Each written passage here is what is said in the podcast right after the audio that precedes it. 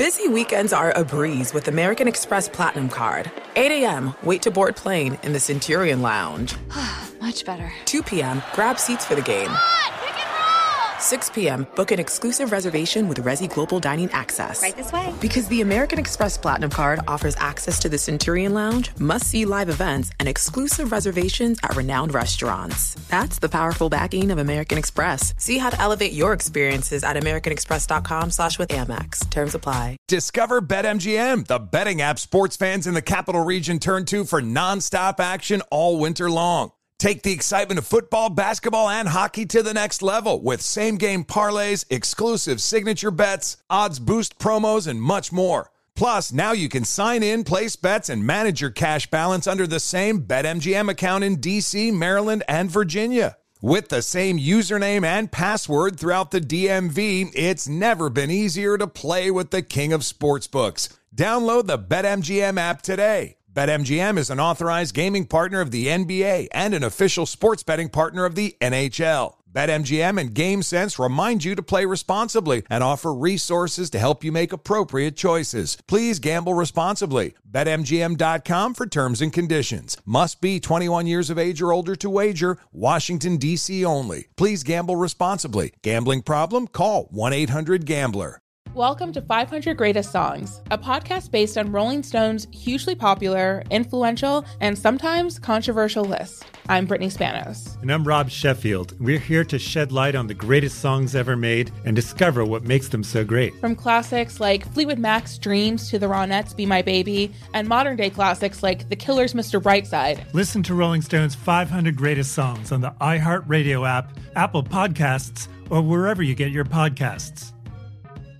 There's plenty to celebrate in March and ex-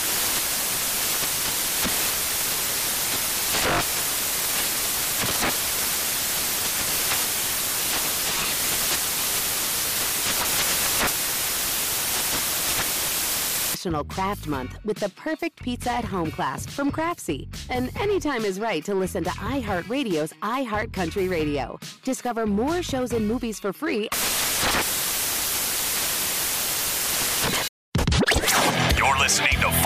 Sports Radio. Radio. What up? Jason Martin Show here on Fox Sports Radio. We're with you for the next three hours. I'm happy to be here. I hope you are.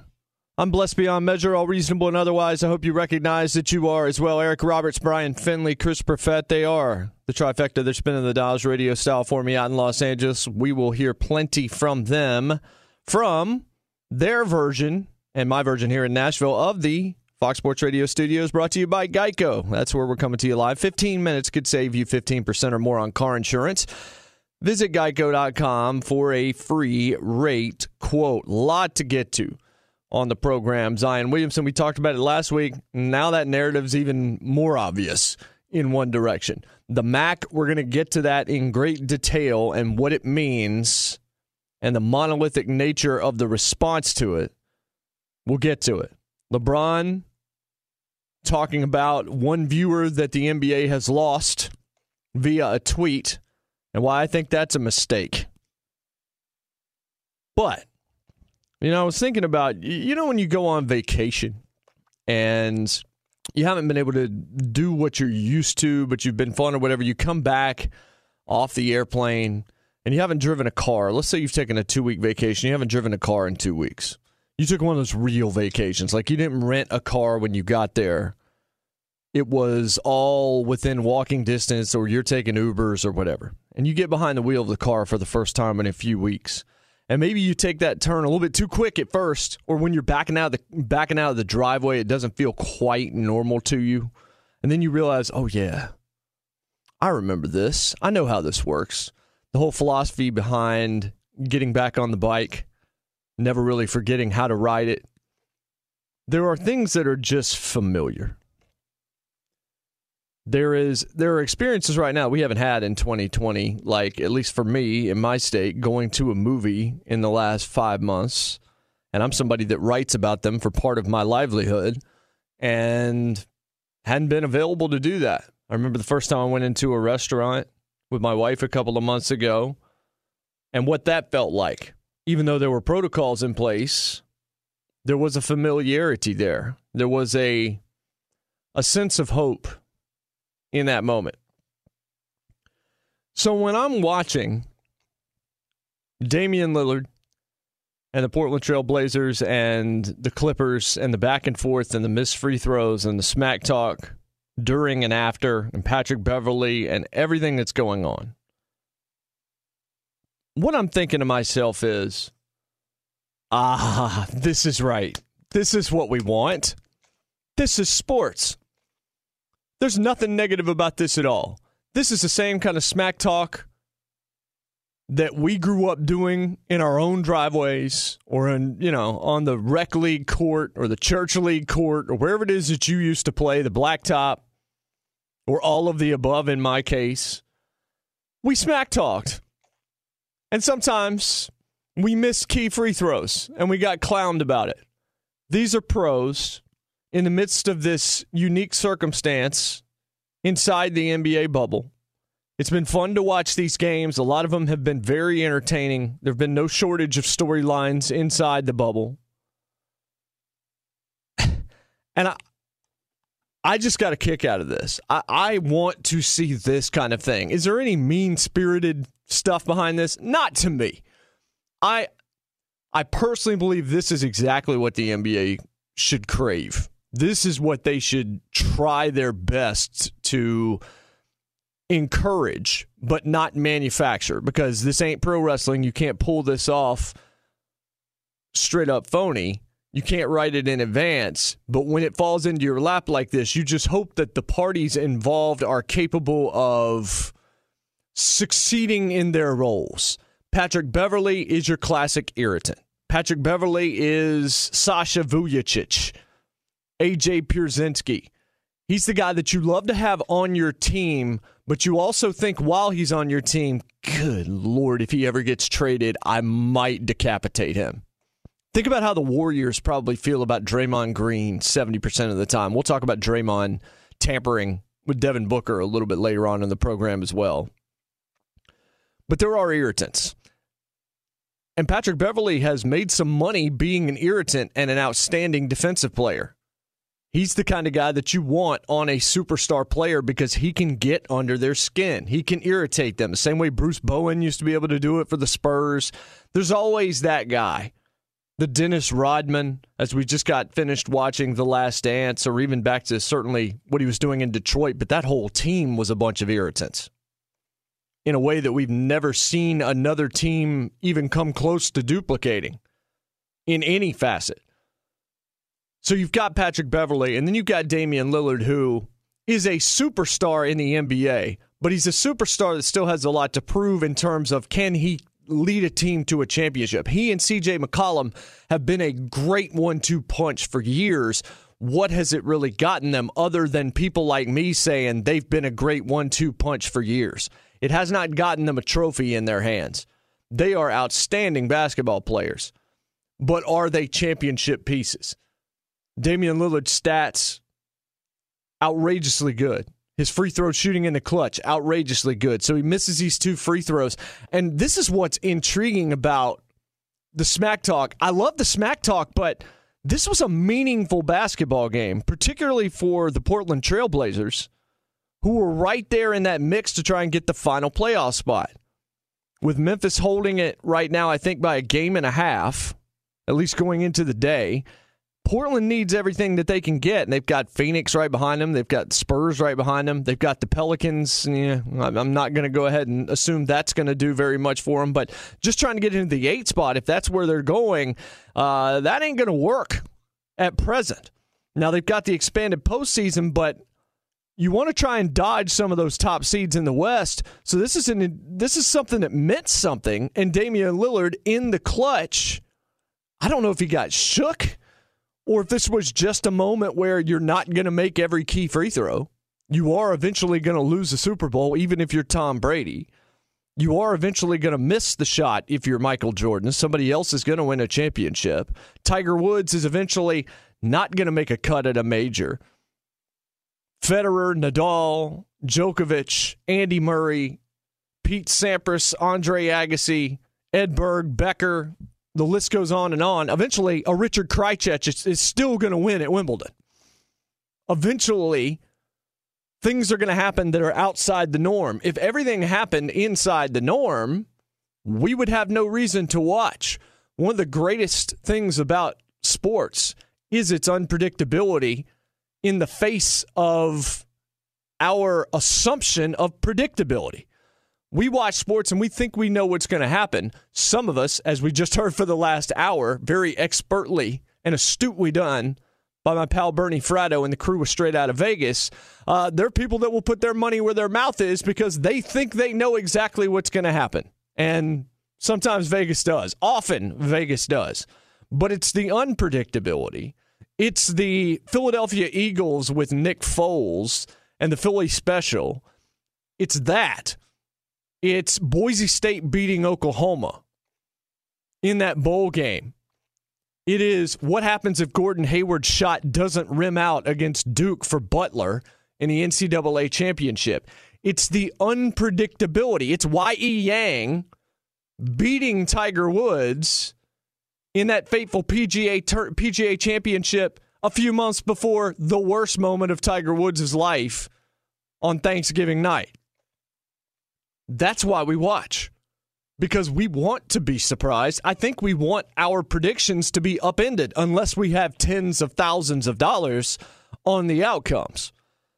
So Lillard, is he going to make those three th- make those free throws? You assume yes, but he doesn't. And there's a storyline surrounding it, and there's all sorts of great sound. I think uh, I think Eric has put together a little bit of this. Let's hear just some of the back and forth between this. This is why we love sports. Asking me about Patrick Beverley, who I sent him home before at the end of a game. Paul George just got sent home by me last year in the playoffs. So they know that the reason they're reacting like that is because of what they expect from me, which is a sign of respect. And it just shows what I've done at a high clip more times than not. So I'm not offended by it. If anything, it should just tell you how how much it hurt them to go through what I put them through in those situations previously. Look, what he's saying is absolutely right. And you know what the comeback is? Yeah, but did you make those two free throws today? The answer is no. What have you done for me lately? He's not wrong, and that's what makes this great. Both sides have an argument that can actually be made plausibly. I can make both of them for you. Damian Lillard has knocked Paul George out of the postseason. Believe me, I know as a suffering Thunder fan what that was like. And he's knocked out Patrick Beverley. But on this day, they got the better of him. So they can just come back and say, yeah, so what? We can't replay those games. Yeah, you beat us. Fantastic. Uh, we beat you today. And largely because you blew two clutch free throws in a way that Nick Anderson might have bluffed about. It's awesome when you've got two sides. And look, I don't have a dog in this fight. I have picked, I picked before the season the Clippers to win it all. But during this portion of time where it's just for seeding and once we get to the playoffs, we can start having a different discussion. But right now, I'm just watching the sports that are on and enjoying the sports that are on, like I think a lot of other people are, whether it's the PGA Championship or NHL qualifying or the NBA restart or whatever it is. We're watching what's on. But you need a little bit of storyline. You need something to be able to bite off. And this is great because maybe we can get Portland and the Clippers in a playoff series here in a week or a, or a, couple of weeks or a handful of weeks when everything gets going, if the seating breaks in a certain way. And if we do, then we've got a great storyline that we can follow throughout, which is because Patrick Beverley's not going to let this forget. He's not going to let us forget this. This is what Patrick Beverley does. This is why he's paid in the league is to lead Damian Lillard to end up having to talk about him after blowing two free throws in the tail end of a crucial game. That's why he's in the game. That's why he's in the league as Patrick Beverley, because he's a great defender, but he's also one that is going to do stuff behind the ref's back and he's going to talk a lot of smack the entire time. He is an on court gaslighter. We talked about gaslighting last week on this show, and we could talk about it pretty much every week. In the news, in sports, and anything, you can find gaslighting on all sides of the aisle. Patrick Beverley is a walking on court NBA savant gaslighter. he got Damian Lillard to talk about him in the postgame, and Damian Lillard had to tell us, yeah, they've got ultimate respect for me because I've knocked them out of the postseason. My man is in Damian Lillard's headspace. And if you're a Clipper fan or somebody on that team or on that coaching staff or in that front office, you're just like, dude's making all of his money right now. Like, he didn't even have to be on the floor. All he has to do is be Patrick Beverley. And b- luckily for Patrick Beverley, no one can be better at being Patrick Beverley than Patrick Beverley can. But back to the overarching point here more of this, please. More of this. I still feel like this is good natured, competitive. Yes, it's they're probably irritated back and forth, but this ain't going to lead to blows or anything. This is just dudes playing at the highest level with pride that's wounded and big time egos that are more fragile than you would ever know. And they're just going at it. And you want to talk about backing up that car after not driving for a month. Maybe you were injured, you couldn't drive. Then you get back in the car for the first time. And about that second or third road, it all just feels so smooth again. And you're just like, oh man, I have missed this. And as we've been talking about social justice and COVID 19 and all these other things in this last handful of months, just to see two teams and some players jawing back and forth at each other in the way that we're accustomed to watching. I don't know about you, but that might be my favorite moment so far of any of these restarts. It's just the feeling of normalcy that goes with fragility of ego going at it between millionaires in the NBA. That, ladies and gentlemen, is why I leave my home and come here and do this show on Sunday mornings at 3 a.m. Eastern Time. Because of stuff like that. Because of great performances, yes, but because of some petty nonsense like this. Thank the Lord for sports. Now, we're going to come back and we're going to talk about the MAC and we're going to bring in the crew and we can ask them about some of these things that are going on as well. But seriously, think about it from that perspective. Is there anything more sports that you've missed than stories like this? This is the escape. This is the Pixar film. This ain't the heavy handed documentary. This is going to see The Incredibles. This is going to see Up or Finding Nemo or Inside Out, or this is going to see The Dark Knight. This is going to see, this is comfort food. This, ladies and gentlemen, is sports. And this is the Jason Martin Show. We'll be right back here on Fox Sports Radio. Discover BetMGM, the betting app sports fans in the capital region turn to for nonstop action all winter long. Take the excitement of football, basketball, and hockey to the next level with same game parlays, exclusive signature bets, odds boost promos, and much more. Plus, now you can sign in, place bets, and manage your cash balance under the same BetMGM account in DC, Maryland, and Virginia. With the same username and password throughout the DMV, it's never been easier to play with the king of sportsbooks. Download the BetMGM app today. BetMGM is an authorized gaming partner of the NBA and an official sports betting partner of the NHL. BetMGM and GameSense remind you to play responsibly and offer resources to help you make appropriate choices. Please gamble responsibly. BetMGM.com for terms and conditions. Must be 21 years of age or older to wager. Washington, D.C. only. Please gamble responsibly. Gambling problem? Call 1 800 Gambler. Welcome to 500 Greatest Songs, a podcast based on Rolling Stone's hugely popular, influential, and sometimes controversial list. I'm Brittany Spanos. And I'm Rob Sheffield. We're here to shed light on the greatest songs ever made and discover what makes them so great. From classics like Fleetwood Mac's Dreams to the Ronettes' Be My Baby, and modern day classics like The Killer's Mr. Brightside. Listen to Rolling Stone's 500 Greatest Songs on the iHeartRadio app, Apple Podcasts, or wherever you get your podcasts. Busy weekends are a breeze with American Express Platinum Card. 8 a.m., wait to board plane in the Centurion Lounge. Much better. 2 p.m., grab seats for the game. 6 p.m., book an exclusive reservation with Resy Global Dining Access. Right this way. Because the American Express Platinum Card offers access to the Centurion Lounge, must see live events, and exclusive reservations at renowned restaurants. That's the powerful backing of American Express. See how to elevate your experiences at AmericanExpress.com slash with Amex. Terms apply. What's up? I'm John Wall. And I'm CJ Toledano, and we're starting a new podcast presented by DraftKings called Point Game. Everyone, please welcome Coach John Calipari. We're getting beat by 18. My first game in Kentucky, they're saying Cal's a bust. He can't coach. This is crazy. John Wall runs down the floor and makes a buzzer beater. Yep. You remember that, John? That's my first game winner I ever made. Remember, you said you never seen me do that. Ladies and gentlemen, Demarcus Boogie Cousins. I called Boog. I'm like, yo, bro, I'm about to commit to Duke. And I hung up on him. Bro, I'm talking about. Do you want to tell me how many times he called me all type of names, bro? You really sold me out. You doing this, bro? I was sick. I remember that like yesterday, man. Love you, John Wall. Thanks, coach. Love you too. You made me everything I am today. Nah, you made me. You made me. I love it. Check out Point Game with John Wall and CJ Toledano on the iHeartRadio app, DraftKings YouTube, or wherever you get your podcasts. It wasn't even supposed to be That's my, my jam, oh, game, The Clippers outshined Damian There Lillard. Radio professional, this guy right here.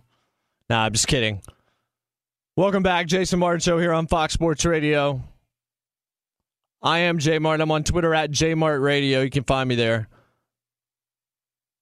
Did you know right now Geico is they're doing something special more than they usually are. They're offering an extra 15% credit on car, motorcycle, and RV policies. That's 15% on top of what they could already save you and are already saving you. So go to geico.com to learn all that you can about this. You can save an extra 15%. It goes through October the 7th on your car, motorcycle, and RV policies. Go save some money. Geico.com is where you can get all the info. So, first segment just kind of laid out just how good it was to see the little back and forth tiff between a couple of the Clippers players, especially Patrick Beverley and Damian Lillard, who choked on the free throw line. And it just kind of felt like miss it, miss it, miss it, like what you used to do to your friends when you were eight years old. And it was fantastic. And during the break, I was thinking even more about the irritant idea that Patrick Beverley brings and how valuable that is. And I don't think it's just valuable to his team, it's valuable to me as a consumer of sports. As somebody that wants to watch this, I want to be entertained.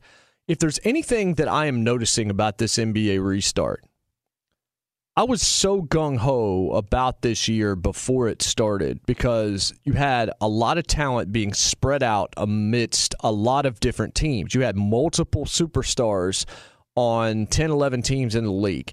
Felt like you had a chance at parity, even if you did believe in LeBron and Anthony Davis or Kawhi and Paul George or whatever.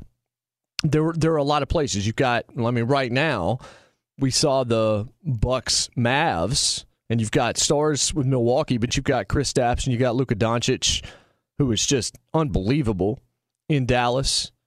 There's just a lot of talent surrounding the league, but if there's one issue, it is these are superstar players that all just kind of run together. Because I don't know how many of them you actually trust to win a championship. And that's where I was with Damian Lillard in that first segment. He's a guy who we know is awesome. We know he's a great player, but is he ever actually going to win a title, or is he just another great player in a league full of great players, and an era full of great players? There's no separation here. All these guys, everybody, or the vast majority of teams in the league have somebody worth watching, somebody that you feel like is on the cusp of being transcendent, yet it's still just a really small handful of guys that you actually believe can get the job done. So maybe it's an illusion of parity. Even though there's a lot of talent around, this this might be the one year where it could switch because of the bubble and the lack of fans, the lack of home crowds. Maybe you could have something change. Maybe you could have a weird champion this year. But generally, I still feel like the vast majority of the people watching pro basketball still believe, oh, well, it's going to be LeBron's team and then somebody else. And then there are teams in the West that could probably be doing unbelievably well if they were in the East, but they're not. Like I'm watching Dallas, and I really like Dallas's team, but Dallas is in the West, so they're still right there in that seven eight hole. In the East, who knows how much better they would be if they were playing that schedule? And they're only going to get better, and they're a young basketball team, but you wonder sometimes but it just felt so sports like. But the thing that the NBA is missing more than anything else is differential players that have personalities and attitudes. The Pistons and the Bulls in the 80s, all I have to do is mention the two teams, and you can start to conjure images up of Isiah not shaking hands and sort of the gruff nature of the Bulls teams when they were getting beaten, and then when the tables were switched if I say Lakers, Celtics, yeah, there was respect with Larry and Magic, but there was also a whole lot of fighting, and there was a whole lot of vitriol between those fan bases. The Knicks Heat, remember Jeff Van Gundy hanging on to legs, being dragged around. Pat Riley's hard nosed Miami teams. There was a lot of there was a lot of meat on that bone more than just the basketball, which was being played more physically at that time than we're seeing today as well.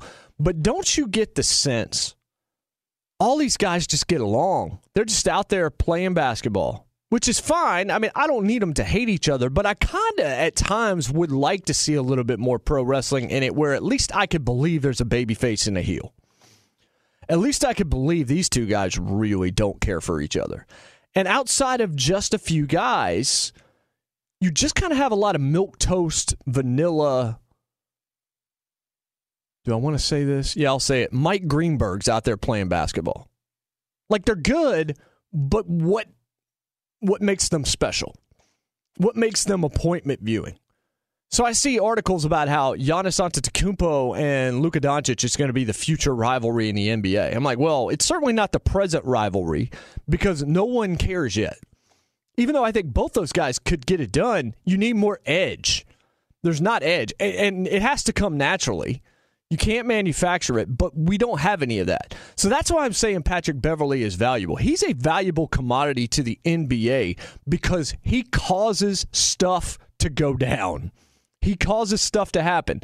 I also think Chris Paul is valuable for a similar reason because, yeah, that dude's dirty he enjoys going for the man region of his opponents, of teams he's playing against. That dates back to Wake Forest. It might even date back to high school in Winston-Salem, North Carolina, where I also grew up. You need some of these dudes, and we don't have a lot of them. The Pistons were riddled with them. What was great about Charles Barkley was he was awesome, but he was also kind of a jerk on the floor. James Harden has a little bit of that in him, he he seemed to be more of a jerk when he was in Oklahoma City. He was causing trouble there. You just need more players like that. You don't want to think that all these guys are going out to dinner after all of these games together, going out for drinks, hanging out. You kind of want them to have some kind of a competitive one team beats the other one and you don't speak to them for a couple of weeks kind of feel. And I still don't get that. It just seems like a league where a lot of dudes are just out there doing the same thing, earning money playing a sport. I'm hoping that the playoffs are going to bring a little bit more of that edge. But that's another one of the reasons why I enjoyed this Patrick Beverley, Damian Lillard back and forth is because there was something here. And there was something here that can lead to narratives and stories that can be told later. We can go back to this if indeed they meet in the postseason. Or if they don't, then we'll see it next year when they play against one another. You've got to build more stars than one in the name of LeBron James because he's not going to play forever. He's getting towards the backside of his 30s, and his body has a ton of mileage on it on an NBA floor. I fear that you better be careful about assuming Zion Williamson is going to be the next guy because he's got this Greg Odenish tendency going on right now where people are worried that he's going to put on 20 pounds if he goes home for three days. He looks out of shape. He isn't being used in crucial game moments. There's something up here. And the Pelicans may be saving him for next year. If so, they should send him home. We'll talk more about that a little later on. But you need some of this. I, I mean, I can't stand Draymond Green, but I do recognize that Draymond Green is necessary in the NBA game. We need more of those guys. I don't know why I didn't mention him faster, but we need more of those guys, not less. We need guys that actually irk you. That's one of the things about radio. You're told when you start in radio, for you to be good and succeed at this job, you need half your audience to despise you at any given time. That means the other half probably likes you, but that half that despises you will never miss anything you say because they want to confirm what they already believe to be true about you. And they're probably going to pull it apart and despise you more and more with every word that comes out of your mouth. But that's what you ultimately want. And I think that's what we, want in sports healthy rivalries where we feel like, man, these two dudes. I mean, there's a game going on, but these two dudes right here, they want to throw down. And I didn't necessarily say sense that from Patrick Beverley and Damian Lillard. But if anybody wanted to throw down with Patrick Beverley, wouldn't you kind of just go, yeah, I understand. I get that. I could understand how Patrick Beverley could get under your skin to that point. So, again, this was relentlessly positive information for me to garner this weekend in sports is that this kind of competitiveness and this kind of fragility of ego at the highest level still exists because this is the content we want. This is who we need on that wall, Colonel Jessep style. Chris, what you got for me? I was going to say, like, you didn't even need to go back far to like the Pistons and the Bulls of the 90s. Like, just a few, just even a few years ago, you mentioned Draymond Green, and I think I, I told you during the break. I always remember Lance Stephenson, you know, blowing. Oh in yeah, ears. yeah, yeah. Like what what defined the 2010s for basketball? It was the fact that the Indiana Pacers were those pests in the Yes. East, and they were constantly in in the face of LeBron James, whether he was in Miami or you know, they, it was kind of the t- the twilight of the Pacers by the time he went back to the Cavs, but they were there and they and they made a mess of things, and we talked about it all the times, like sports likes their villains. They absolutely do. You're absolutely right about that. You don't want them fake, but it brings drama to the regular season. And whether we like it or not, we're still in the regular season right now in the bubble. This isn't the playoffs yet, and those mm-hmm. but those conflicts then carry over into the postseason because then it's like, oh man, what if this team meets this team and they've had this bad blood that they've had between them, and then it just it just rides from there. I, one of my favorite players of all time. I'm a Pistons fan and it's Rasheed Wallace. And Rasheed Wallace was always, I, I talked with Joe Dumars one time, who was the old Detroit Yeah. bad Yeah. boy, but he was the GM of those teams in the 2000s. And he always talked about Rasheed Wallace as his, like, it was the X factor. He was the wild card. He was the guy that was going to get in the heads of other guys because you just didn't know what he was going to do on a given night.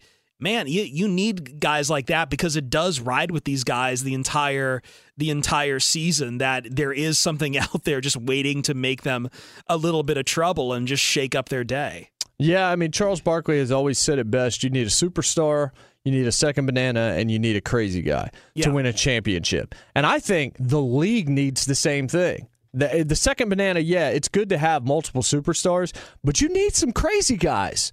You need some personality. You need some Dennis Rodman. You need some Patrick Beverley. You need some Draymond Green. You need some Charles Barkley. You need some Rick Mahorn.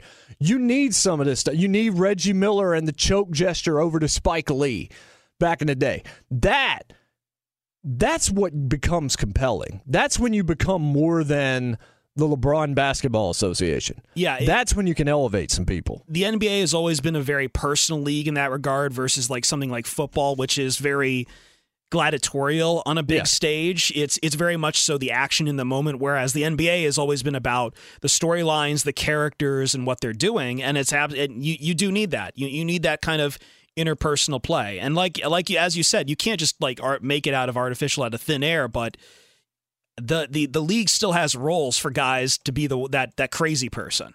I mean, Absolutely great does. basketball and fluid basketball is one thing, but if all these dudes are just out there smiling and it's just bucket, bucket, bucket, bucket, bucket, bucket, back and forth, and nobody's getting clotheslined every once in a while and stuff like that's going to wear out its welcome at some point. The guy that's our irritant, the guy that clotheslines us, is Brian Finley. He's the guy that brings the descriptors, and he's a Clipper fan who I- probably really enjoyed watching Dame go 0 for 2 on those free throws. Oh, it was a beautiful thing. And, and Yeah, you it was. I, I was wondering about this because Jason and, and Chris brought this up as well.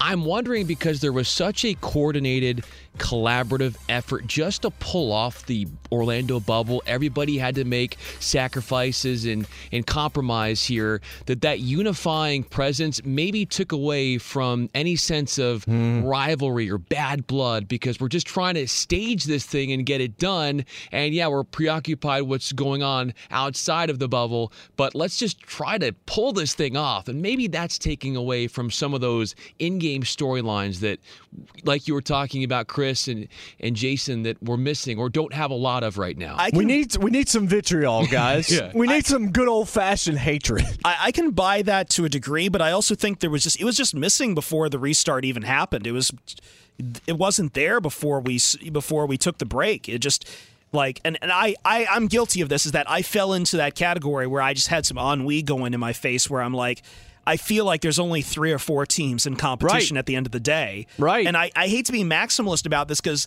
the NBA fans out there will always t- say, oh no, but pay attention to Portland, pay attention to Denver. Denver, And I just yep. always I just dismiss those guys out of heart because why? Because I, I look at past seasons and I'm and I you know people told me that as a Pistons fan back when I think it was you know when they were going up against the Cavs as like an AT. It's like oh the Pistons can like you know give them some thought and the Pistons got demolished. They got swept. Right. Like like I, I can only take the BS for so long in that regard. But yeah, no, we we definitely didn't have a lot of drama before the. Uh, season uh, you guys can correct me if i'm wrong i don't remember any kind of drama before the season went on break besides the clippers lakers rivalry which lakers fans continue to insist isn't a real thing but it's absolutely Right. a real thing it's Yeah. Michi- it's michigan fans trying to deny that they have a rivalry with michigan state even though they're just getting beat by them in football Brian, the big the big uh, the big deal is the league's problem is they have to make people care about the Milwaukee Bucks. They have to make people care about the Toronto Raptors. They've got to make people care about the Memphis Grizzlies. And I'm naming teams that have superstar level players that could be marketed, but it's just it's just a bat. I think it's just a bunch of basketball teams and people are just like watching the sport, but nobody is leaping off the page to them. And I mean the vast majority, not the hoop heads, not the people like us that are paying attention, but just a lot of people are watching this and they're just trying to find something to sink their teeth into. And I think it's the lack of irritants that's the problem. I remember living in Memphis, Jason, not too far away from you in Nashville, and covering the Memphis Grizzlies when they had that grit and grind Yeah. era. Zach Tony Randolph, Allen Tony and- Allen, and, yeah. and those guys, and uh, even Matt Barnes was on that team Yeah. at one point, and, and the Birdman. And I'll tell you what, I don't want to mess with any of those guys. That's for sure. the grizz were real scary like that there's just some guys on there it's just like you don't want to meet them in a dark alley No, no. Uh, guys, Luka Doncic goes on an Yeah, offensive frenzy. How about these numbers, Jason? 36 points, 14 rebounds, a career high 19 assists. I believe that's a triple double. I believe it is. It is his 17th triple double of the season as the Mavericks slop up on the Bucks 136, 132 in overtime. TJ Warren, Jason back at it Yeah. again, 39 points as the Pacers microwave the Lakers 116 111. Devin Booker 35 points to lead the Suns past the Heat 119 112. And this was the good one. This was part of your monologue, Jason. The Clippers resting Kawhi Leonard. They kept Paul George out the last five minutes or so, but LA sideswipes the Trailblazers hmm. 122 117. Pat Beverley making fun of Damian Lillard from the bench after Lillard bricked two decisive free throws in the closing moments. Lillard afterwards tiffing with Beverley and Paul George on social media, and Dame even criticizing George, quote, keep switching teams, running from the grind. You boys is chumps. End quote. so take that, will you? Portland, by the way, remains a game and a half away from that final playoff spot in the West, held by the Memphis Grizzlies.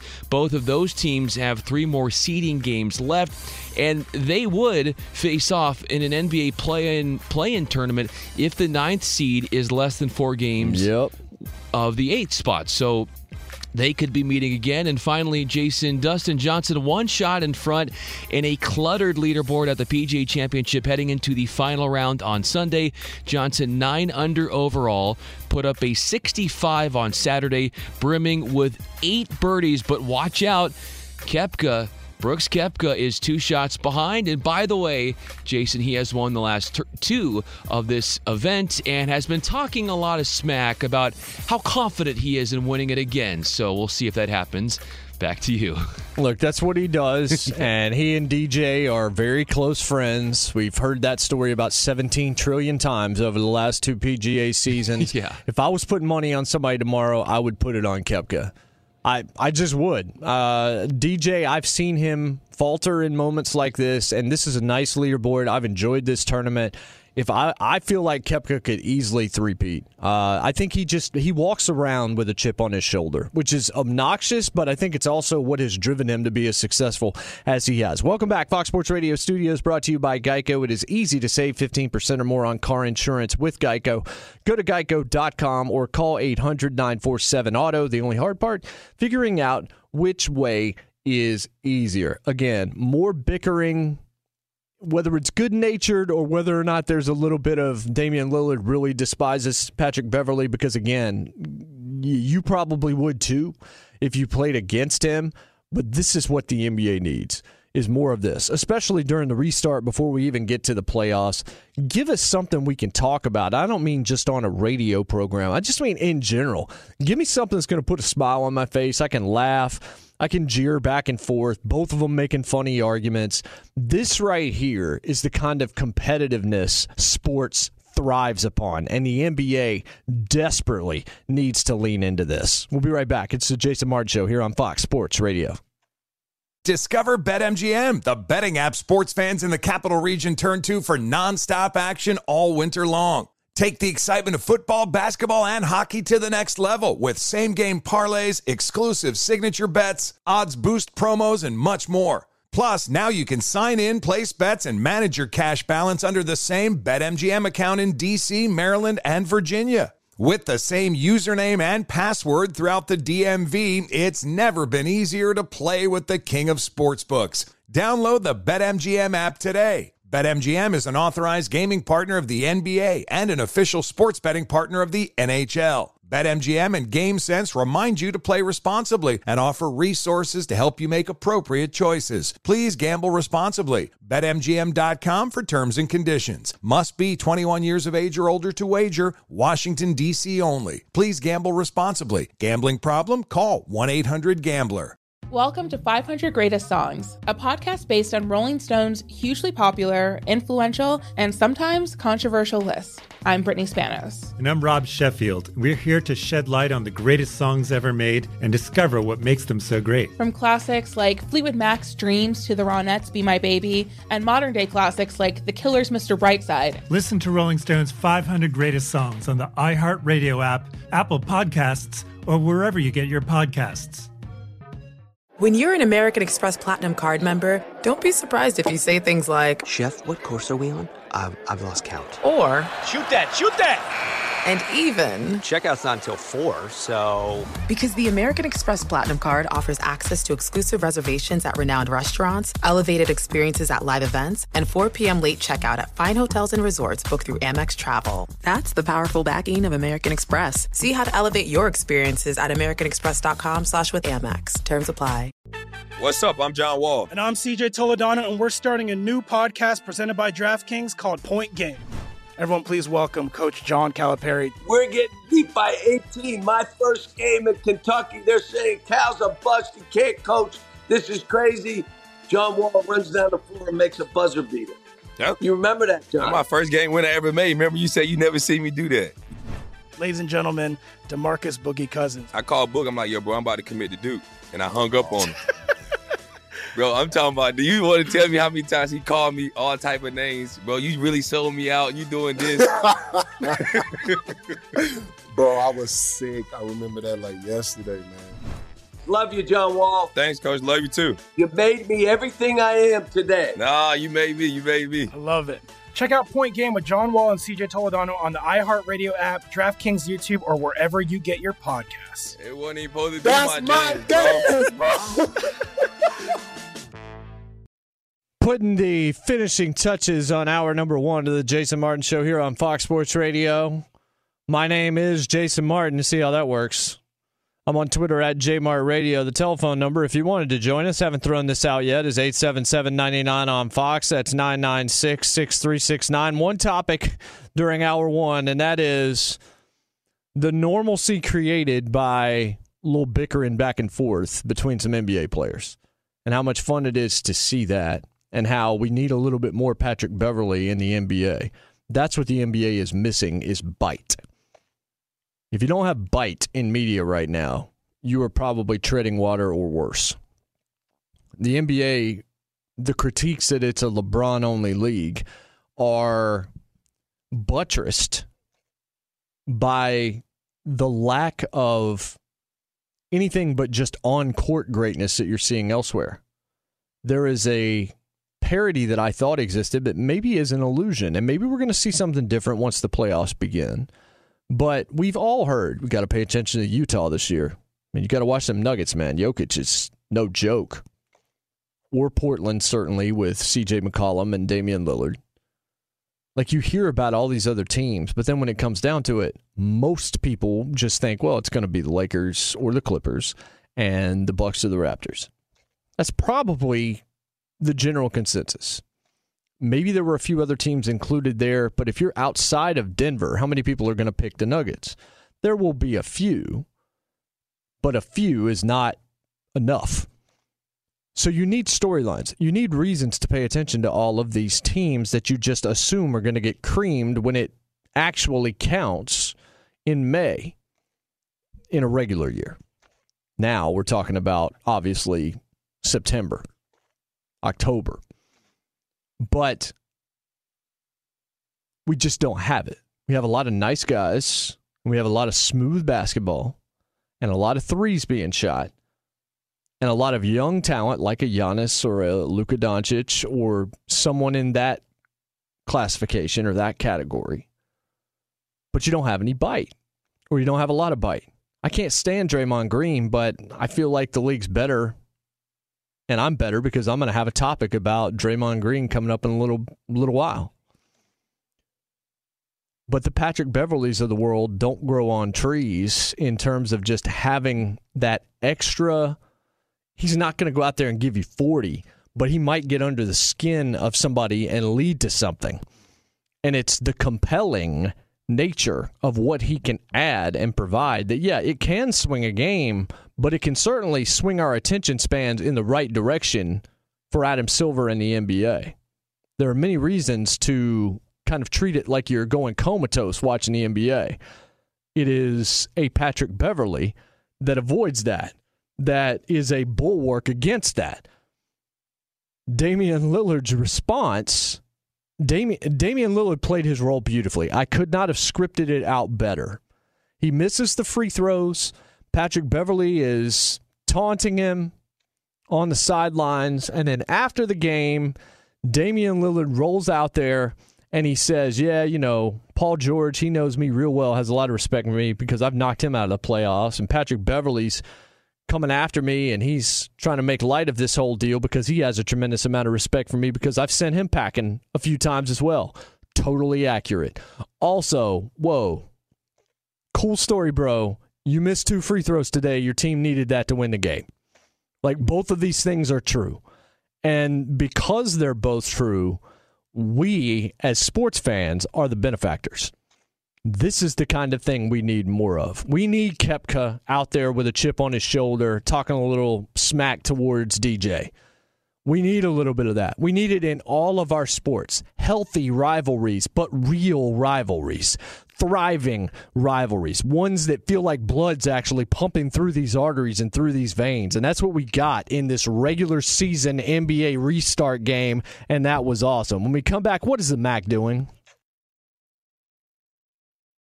Welcome back, or welcome in if you're joining us for the first time now. Hour number two of the Jason Martin Show here on Fox Sports Radio on the air across the country. Glad to have you with us wherever you are. I'm Jason Martin. I'm in Nashville, Tennessee. The crew is in Los Angeles, California, Sherman Oaks to be exact. You can find me on Twitter at JMartRadio. You can call us at 877-99 on Fox. Talked a whole lot of NBA in that first hour. We're not done. Talk a little LeBron. We'll talk some Zion Williamson. And some Draymond Green, Devin Booker tampering coming up. But I do want to shift gears and talk college football to open this second hour because of the decision of the MAC to punt on football in the fall with hopes that they can play in the spring. Even after the Power Five conferences all came out and said, hey, we're playing conference only. And that harms a group of five conference like the MAC because they lose some of their out of conference games against bigger name opponents. And you would think that the MAC will be the first of the group of five, but not the last to make this decision. Power five is your ACC, your SEC, your Big Ten, your Big 12, your Pac 12.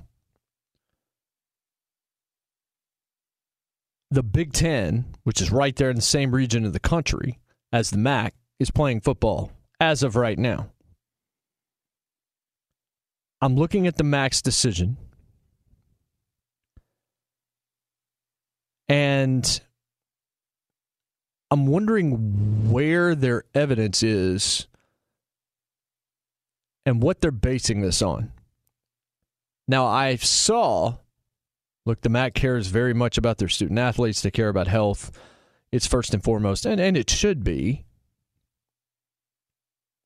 But the numbers don't back up this decision if the Power Five are going to play. If everybody is saying, if, if outside of UConn, if everybody's going to play football, or outside of some of the Ivy League and some of that stuff, where is the evidence that you're relying on that says you shouldn't be able to do this?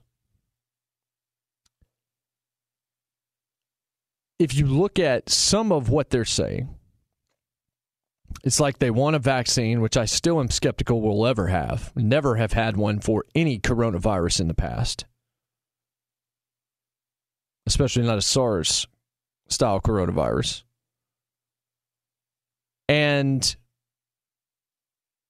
the other thing that I think is kind of mind boggling is this idea, and Brett McMurphy tweeted this out. He said the biggest thing is the unknown long term impact of COVID.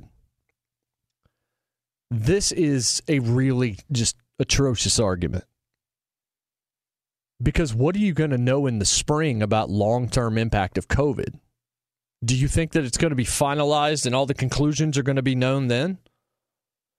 Look, I've had whatever I've had in my life, had my gallbladder removed near the turn of the century. Maybe that actually took six months out uh, off my life that I'm not going to know about, or maybe that's going to lead to some complication I'm going to have when I turn 57 years old. I have no idea. We don't know the long term impact to 100% certainty on any illness or anything that befalls us. We have no idea we have more education, and this is a newer disease, so there's more unknown, yes. Liability issues, I understand. Unknown long term impact is something that just, if you get it and then you get past it and you don't have a lot of the symptoms, unlike what the media is out here showing you, which is all of these isolated cases of things that have gone wrong that are not indicative at all of what is happening to the vast, vast, vast, vast, vast majority of people that are getting the virus, you're getting the wrong information. We're never going to know exactly what the long-term impact is. And then when we if we see that creep up to some degree, I mean, I don't even know how you're going to be able to assign it to COVID anyway. But it's the response to the MAC from the college football media that has been utterly predictable. Brett McMurphy tweets out Power 5 source, quote, college football season is done. I don't think everyone immediately follows Mac, but it gives other league presidents one more reason to make an easier decision. Dennis Dodd, two Power 5 ADs, inevitable 2020 college football season will not be played this fall. Pat Forde, prominent industry source, I think by the end of the week, the fall sports will be postponed in all conferences. Chris Solari, sources, Big Ten commissioner, prefers spring college football season. Everybody's saying the same thing. All the pieces that you read are saying the same thing. Ryan McGee at ESPN, title of his piece. After night of college football normalcy, that's when the SEC announced its conference only schedule, and we were seeing that across. MAC decision brings us back to reality. What reality is that? The one where everything's going to shut down until this fictional utopia where this thing is completely eradicated is out there? The MAC can make whatever decision that they want to make. Here's what McGee writes because this has destroyed his hope in what's going to happen. He says the Big Ten's next door neighbor, meaning the MAC, it had been the last of the 10 FBS conferences to hold out on announcing its revised pandemic plans. Then the MAC turned being last into being first, the first FBS conference to say as a group what independent UConn said Wednesday. The logistics of working around COVID 19 related restrictions are too complicated to maintain on a daily basis too decimating to daily practice headcounts, and the financial costs of NCAA mandated testing procedures are too high. They would wait until spring to see if it was any easier then. That last sentence should indicate to you that they're still trying to figure out if they're even going to do it in the spring. There's talk ESPN's all about trying to broadcast the MAC in the spring because, of course, they are. What else are they going to run? it's perfect for them. If we get college football in the spring, that's great because that means we have something to watch in the spring. And that's going to be bad for a lot of other people, but it's going to be good for college football and those that want to make money off it. But if college football isn't played this fall, it is a catastrophe for universities and athletic budgets. Mac has already canceled and shut down some of the sports at some of the schools. I think Northern Illinois was the main school that objected and didn't want to play.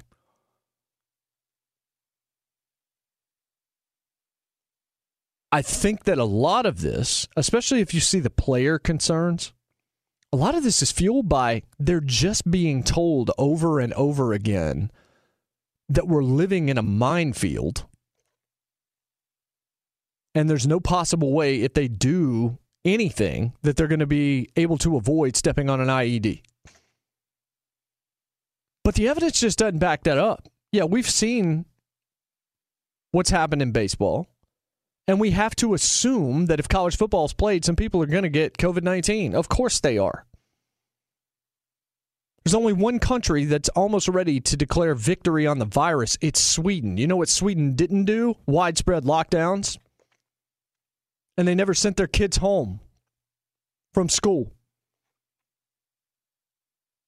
Their healthy tranches got this thing, passed it around, and they have such a high probability now of antibodies and a high percentage of antibodies that it's not taking them down. All you do when you send people home is delay what's going to happen when they come back out.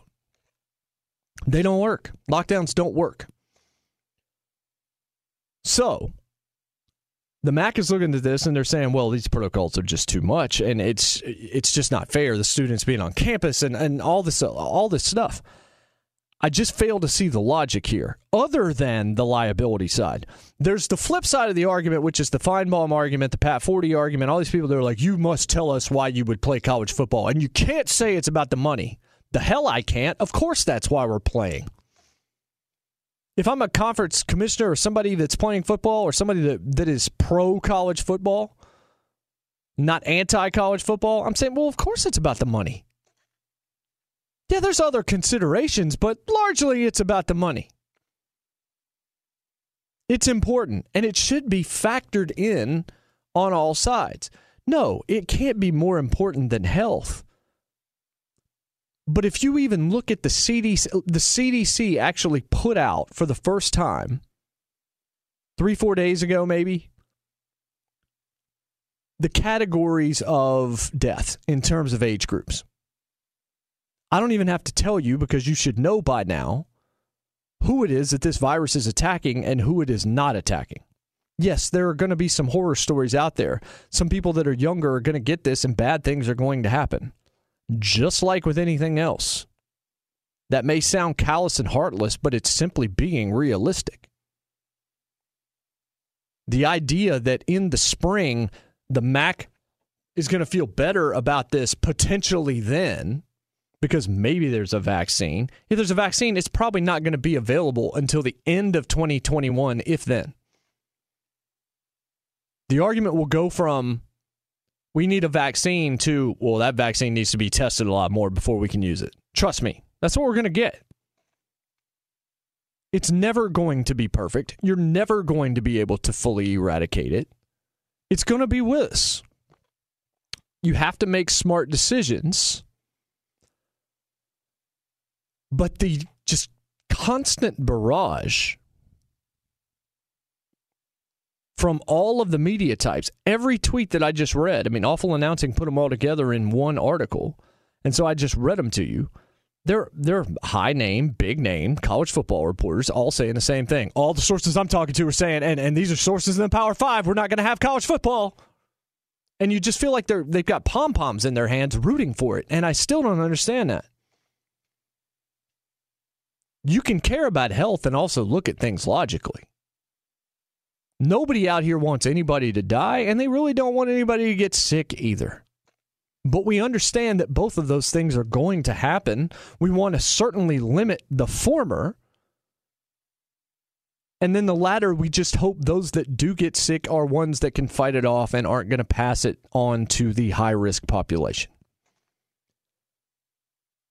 But the idea that the MAC is the first domino to fall, which is what you actually hear in this McGee article at ESPN.com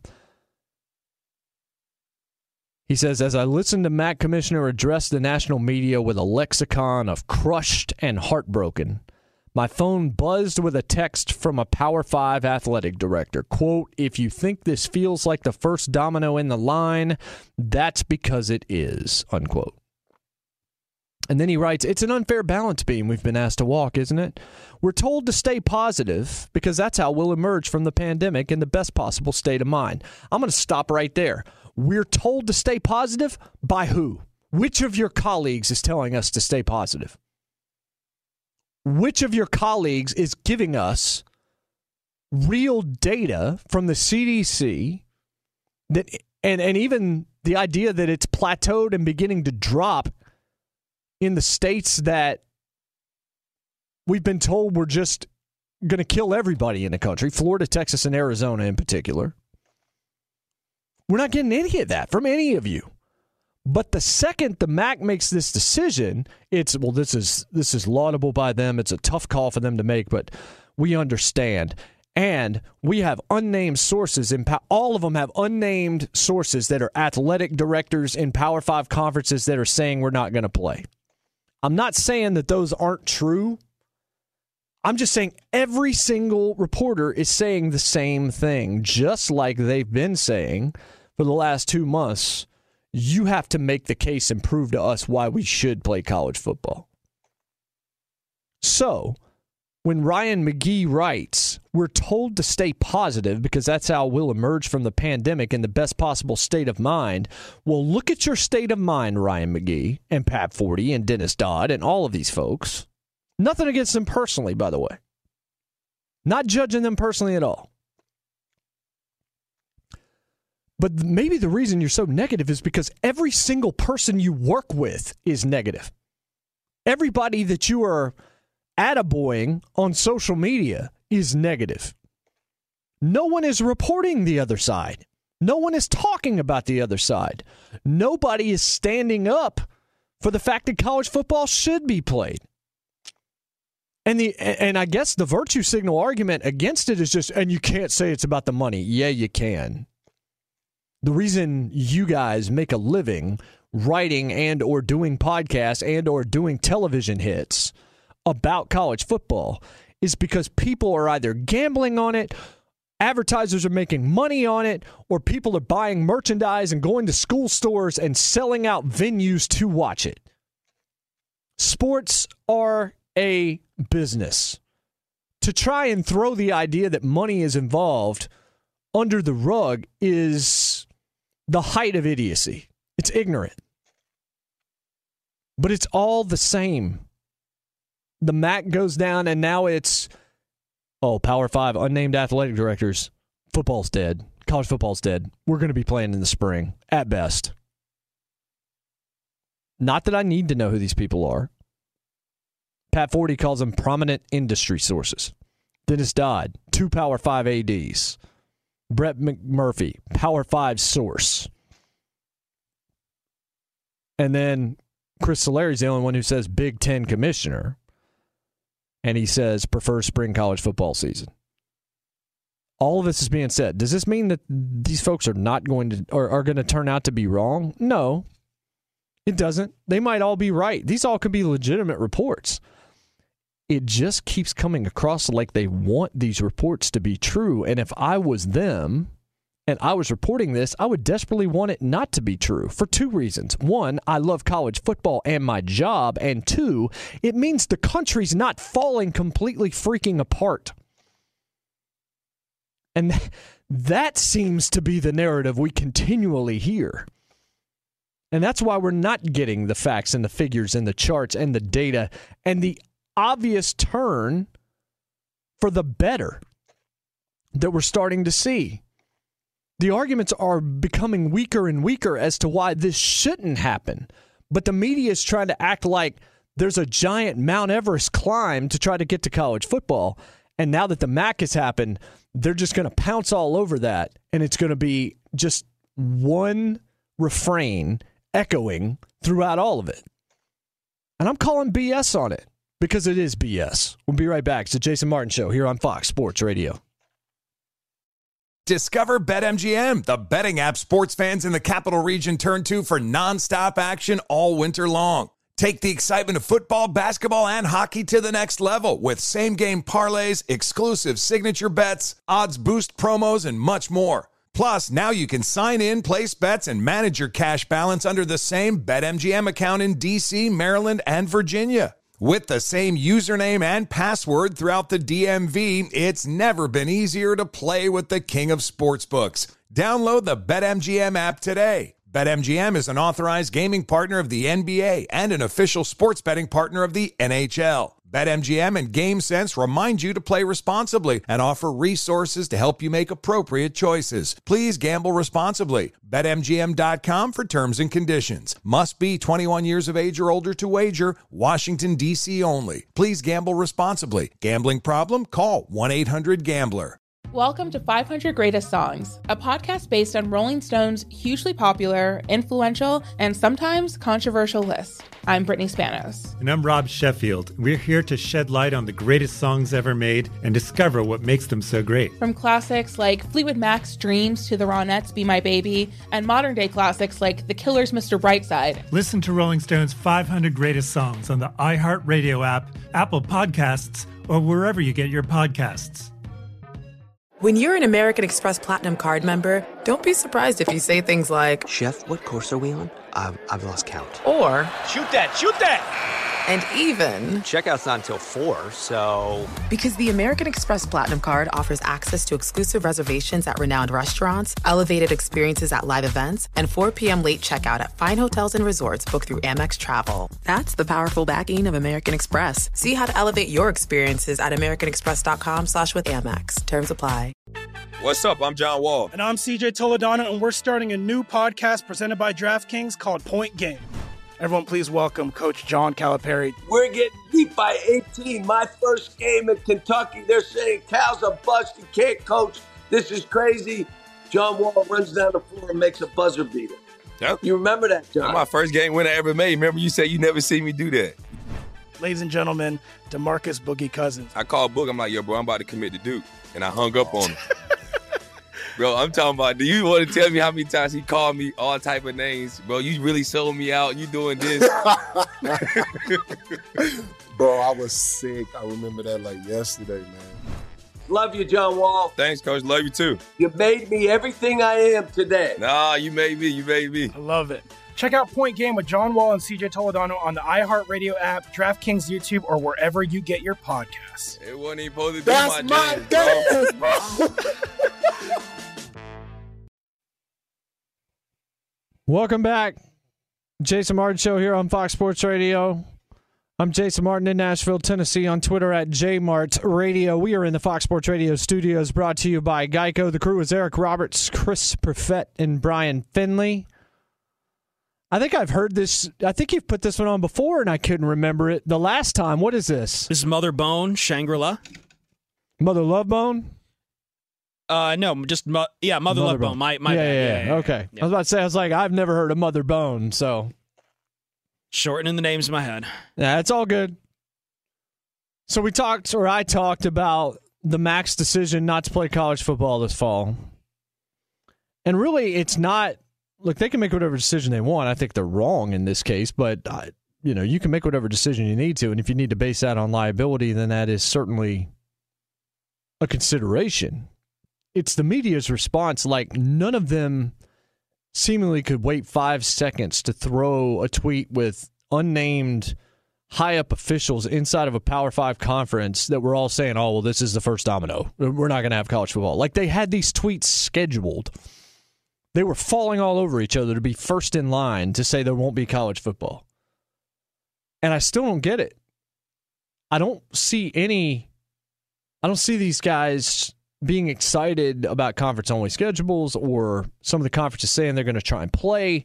I don't see any excitement and optimism or anything surrounding this. It's all just the same negativity, it's the same melancholy, and it's the same we're going to jump on this Mac thing and we're going to try and will into existence no football season in the fall. That's what it comes across like. They may not actually be doing that, but that's how it comes across. Now, I want to bring in everybody out in Los Angeles. Uh, I don't expect everyone, or maybe anyone, to agree with me on this. But what is your take? I'll just ask. I'll ask it vaguely. What is your take on the MAC's decision? And Chris, I can start with you because I know you know you know that area of the country very well. I do. I've actually met the uh, MAC commissioner. I know, and his name's Hmm. escaping me off the top of my head. I've I covered MAC Media Days a while back. I'll tell you one thing. I know. Let me let me make sure I get his name right because I don't want to get his name completely wrong. So. I uh, saw John- it and didn't use it. Steinbrecher. I would have said yes. Steinbrenner or something. So I Yeah, did- I- yeah. uh, my my brain man with names. So let, let me tell you what I know about the guy. Like he is very much so like I know you are talking about college sports are a business. I would say Steinbrecher would disagree because most of the kids coming through in the MAC are not moving on to the NFL. They're not moving on to the NBA. They're they're going they're taking this as their opportunity to get an education. There's going to be a few guys who are going to qualify and look good for the NFL in some late rounds. But Yeah. that's not what it's about at the end of the day. It's about the education. It's about actual college, like being a student athlete. And really, they do impress upon the student portion upon it. And I met a lot of guys who are just chasing really good dreams when I went to Mac Media Days. It's important to them, the education plus the athletics. And I mean, I grew up in Toledo and University of Toledo, Bowling Green State University down Yep. the road, Mac schools. Uh, up up just across the border, you had the three directional Mich- Michigans, Eastern, Western, and Central. You had NIU. You had a couple of my uh, cousins went to Miami, uh, Miami of Ohio, went to into Ohio University. Like I grew up in Mac country, and I'm not only totally fine with it, but I completely understand the the idea of it. And it's I I, don't want to get into the what we think about the virus itself because I think we're going to diverge completely. Yeah, on I'm it. sure And, we like, are. I'm sorry. There's we we passed 2,000 deaths a day in this country. The other, so I, I whatever whatever we want to believe about the virus, but I think if your first priority as a commissioner is you're looking out for the safety of the kids, no matter what, no matter if they're vulnerable or not, I don't give a damn. Some people argue all the time. It's like, well, these aren't really vulnerable people. Okay, cool, but what if they track it back to their families? They don't want to do that. No kid wants to be inadvertently responsible for the death of a grandmother or something. That's ridiculous. So I I completely sympathize with the decision. I don't think people are cheerleading. I think when you're a journalist that you have to report what you have to report and I think you have to have a degree of neutrality so you can't really be a cheerleader at the end of the day. But more importantly, just I just want to keep it on the MAC itself. I think it's an opportunity for the MAC. I really do. You putting, um, you know, we talk about midweek action, but that's kind of been falling off as far as like a TV product. If you want to go the business side of things, they only usually get like one or two in Nielsen ratings in the middle of the week. They keep put, getting pushed to ESPN two. Mm-hmm. There's not going to be an XFL in the spring. There's a good chance for it to come in the spring and just uh, be good on TV, and you know you have a better assessment of what you can do. And if again, if your priority is that these are students, they are non-essential personnel at the end of the day because they are students, then there should be no worry about moving them to the spring. And the MAC isn't going to be cashing in these big checks this season from Power Five invitations to these conferences. The schools aren't going to be getting their checks to go play Ohio State or to go play Michigan and, you know, whatever it is, a million dollars, uh, hundreds of thousands. They're not going to have that. So they don't really need to worry about that. So they have the freedom with their schedule to kind of move it around. I, I, I think it's fine. I, I don't know if it's overreacting. I don't know if it's underreacting. I think you have to take the MAC in a bubble right now. I think what's probably going to be more telling for the Power Five is what's going to happen here from the meetings with the Big Ten coming up very soon. See, that's what I that Yeah. my, my whole thing is not necessarily as much about the MAC. Yes, well, you and I disagree on the virus, and and I disagree because I don't think what the MAC is doing is necessary. But I understand what you're saying, and I also yes, they're not going to get the out of conference money. Doing it in the spring gives them a larger audience, although they can't play in any kind of postseason unless they just have like a regular season MAC champion or No, something like no, that. There, there's the the amount of bowls that the MAC gets invited to have been decreasing more and more. They always have the bowl game in Detroit, which is also where they play their their uh, their conference championship is in Ford Field in Yeah. And you know they sometimes get invi- invited to the Quick Lane Bowl, but I mean the number of bowl games they go to is shrinking more and more. So what and you know, it's not like they're going to get ranked in the top 25 that much if there is even a top 25 college football playoff ranking to begin with. So I don't even know what kind of postseason they would have. Yeah, so I, I agree on some of those points. Where I have my biggest issue is the rush to immediately say this is the first domino and the Power Five's not going to play either. Because a lot of the arguments you just made that explain why the MAC could move and why it would even make sense for them to move, the different considerations that they can take that, that can take more precedence in their arguments, those aren't true in the Power Five. No, There's Power a Five's a different lot of difference here. Yes, there's a ton of money involved. There's a ton of television money. There's top 25. There's recruiting. There's bowl appearances. There's all of these different things. So my issue was just more why are we immediately rushing to try and find Power 5 ADs that are that are going to anonymously say we're not going to have a college football season and all of us are going to put this information out. I There's mean- no specifics. It's just boom, we've got to throw this out there and it backs up the exact same thing all of these same people, meaning the media members, have been saying for months. That's why it comes across. You you may say that they're not cheerleading, and I could maybe get that. Hopefully, they love college football and they want college football to exist. But the way in which they've been covering what they've omitted and what they have leaned on, and the tenor of what they have covered and how they've covered it, to me indicates or at least feels like they kind of want to be right more than they want college football to play. And at this point, that's what they said first, and now they're just hoping that continues to happen. No, I, I disagree with that. I vehemently disagree with that. I think we're projecting here. I, I really do. I think we're projecting here. People, no one in sports is is ever rooting for less sports to be done, and they're not going to do it at the expense of being right. There, I I've seen so many people on there who get these arguments from from you, that this argument you are laying that they're rooting against sports, and they're begging people to listen to them. Like, no, I'm not cheerleading. Why would I want to do that? My job relies on more sports being played. They're not doing that, but at the same time, I don't think they feel like they need by cheerleading. They they would feel like they're talking down to their audience and misleading them, and just they got to be a voice of reason. You know, yeah, you got to be a voice of reason, but it's not reason. It's just I, I think constantly reason. on one is, I, I don't. like I I. I, I this is this is the problem with this whole facts thing too is that there are so many different ways to look at it. There there are guys out there who have gotten away with a career of taking certain facts and pressing them and saying these are the real facts over here. Look at these. Look at these. Don't look at these other facts over here.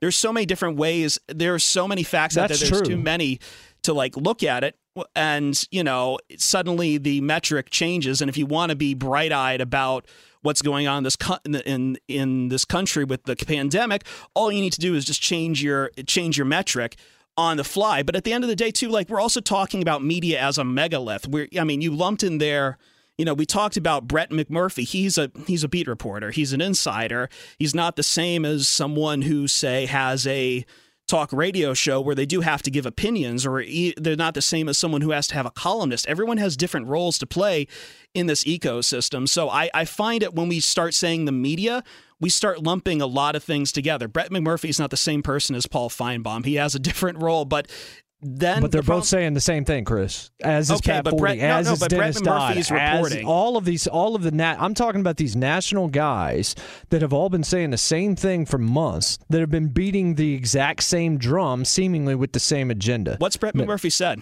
Like, well, like I mean- besides what he's reporting, he's reporting what what is being told to him. He can't just just because like he gets a internal source that says I don't think there's going to be football played. He can't just squelch it just because he might believe differently. That's not that's not in that's not being journalistic and No, having I'm not saying integrity. that you lie. I'm not saying that you lie. It just feels like they're telling half the story here. None of these pieces. What if there the- isn't another half of the story, though? What if there isn't there another is, half of the story? There is. Well, There like I haven't we haven't seen it. We just need like you know we would expect more people That's out because there. who- that's because they're all saying the same thing. They're all doing the exact same thing. They're all carrying the exact same water. No one is pushing back. But no you're one again is assuming riding an the other agenda side. to Brett. Like this is just what happened when Brett was reporting on the Zach Smith stuff I'm at just- Ohio State. Ohio right. State people came out and said you have an agenda. No, he's reporting on the I'm not saying facts. Brett. I'm not saying Brett has an agenda. I'm just mentioning Brett was one of the folks that immediately said, "Power Five source, college football season is done." Yeah, because he had a Power Five source. All of them are saying this. He had a Yes. Power Five source. That doesn't erase it just because you didn't like the, what the source said. It doesn't. I'm just saying if it was the flip side, I don't even know if those tweets would be revealed by half of these no, folks. it would be. It absolutely would be. I haven't seen it. I mean, you can go down the timelines of I a lot of these folks. It's the exact They would absolutely thing. put it out there. Like, I'm sorry. Like, I'm this, not saying this, there's this not is some such an attack on journalism that I just can't. I can't tolerate it, man. I just can't. Like, it's it's it's not right. It's just not damn right. Like Well, these guys work their ass off. Not to saying they give don't. people the right information out there, and we just because we don't like what they're saying, people then whine and then say that they're like that. There's an agenda out there. These guys do not have a damn agenda. I'm sorry. I'm just saying they're cherry picking in some respects, and I don't know why. I'm not trying to assert any necessary agenda. I'm saying I don't understand this because of the stuff that's out there that they never say. But that's not proof. That's just you want you want to believe that there is something out there that they're not saying. Uh, look at numbers that refute some of the things that you were talking about with the virus. Like I said, we're not going to get into that because we don't need But there to. are we're on numbers different that sides of prove that. what I say about the virus too. Yes, but you would say both, right? As a journalist, you would report both, not just the things I that go to your negative side of the argument. Thing, and I would trust a actual source, like I would trust an expert, like a scientist, on on how to put those into context. Well, like I said, it's a spirited discussion, and it's never agreement that is a prerequisite here for anybody listening or anybody on the crew. I think it's a good discussion to have. I like to have people coming at it from different perspectives that are passionate, that are intelligent enough to articulate that. That's what we need more in the country. We don't need to cancel out the opinion that you dislike. I learned some things from Chris, and I think that he said some things that I agree with, especially about the Mac. He defended journalism.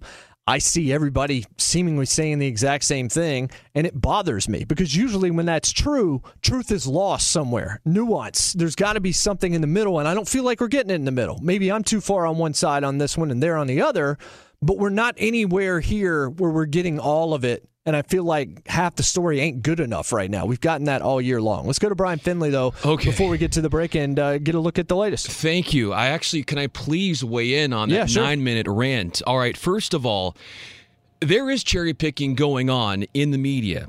I'm looking at Dennis Dodd's story. Okay. The headline reads Power 5 ADs, inevitable 2020 college football season will not be played in the fall. I'm reading that headline and I'm like, oh my goodness. I click on the article and there are two anonymous Power 5 ADs. Two. How many ADs in Power 5 schools are there? Over 60. So you are cherry picking Maybe those, those, other ones two don't want to talk. Or he's not including them because it doesn't fit his narrative. We okay, have no you idea. There, you're assuming. Can you please not interject when I'm talking because I certainly didn't when you were talking for 9 minutes. But back to my point is is that you're seeing some guys reach a little bit drawing conclusions from these stories. Dennis Dodd should have said something like two Power 5 ADs presume or think, but it was not portrayed that way. We have a problem with the whole clickbait culture in that it seems that we will do whatever it takes to stretch what we're trying to convey. Now, I get it media does not want to say that they're rooting against stuff. But when they cherry pick, and cherry picking can happen on both sides, okay? For sure. It, it happens And it both- does. It does. But when you're Dennis Dodd and you have an agenda, everybody has an agenda. It doesn't matter what side of the aisle you're on. Everybody has an agenda. But when you're on one side that Dennis Dodd has portrayed this whole time, he is going to find ADs who agree with what he wants and he will include those in his article. The, those guys in the media have a Rolodex. They know all the contacts for all the ADs. And they choose, okay, let me send out these feelers, see who or what they're saying. And if they agree with what I'm saying, then I'm going to post that article. Who knows how many ADs he reached out to? But the two that he included were part of what he's been portraying the last couple months. Now, maybe those were the only two. I have no idea.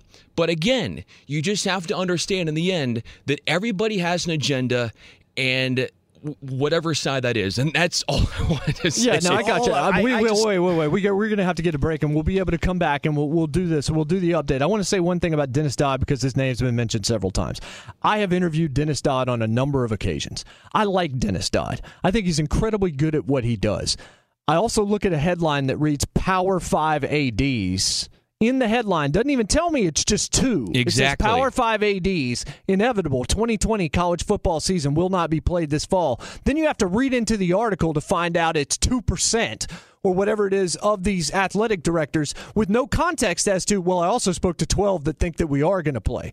That to me is not the full story, and that's where I have my problem. Now we can go back to the update and then we can get back into this. All right, so let's get right into it. Luka Doncic grubbing out on the Bucks, getting his 17th triple double of the season. The Mavericks dog Milwaukee 136-132. Giannis, who fouled out, had 34 points. T.J. Warren serving up 39 points as the Pacers frazzle the Lakers 116-111. Warren is averaging a league best 35 points per game in bubble games.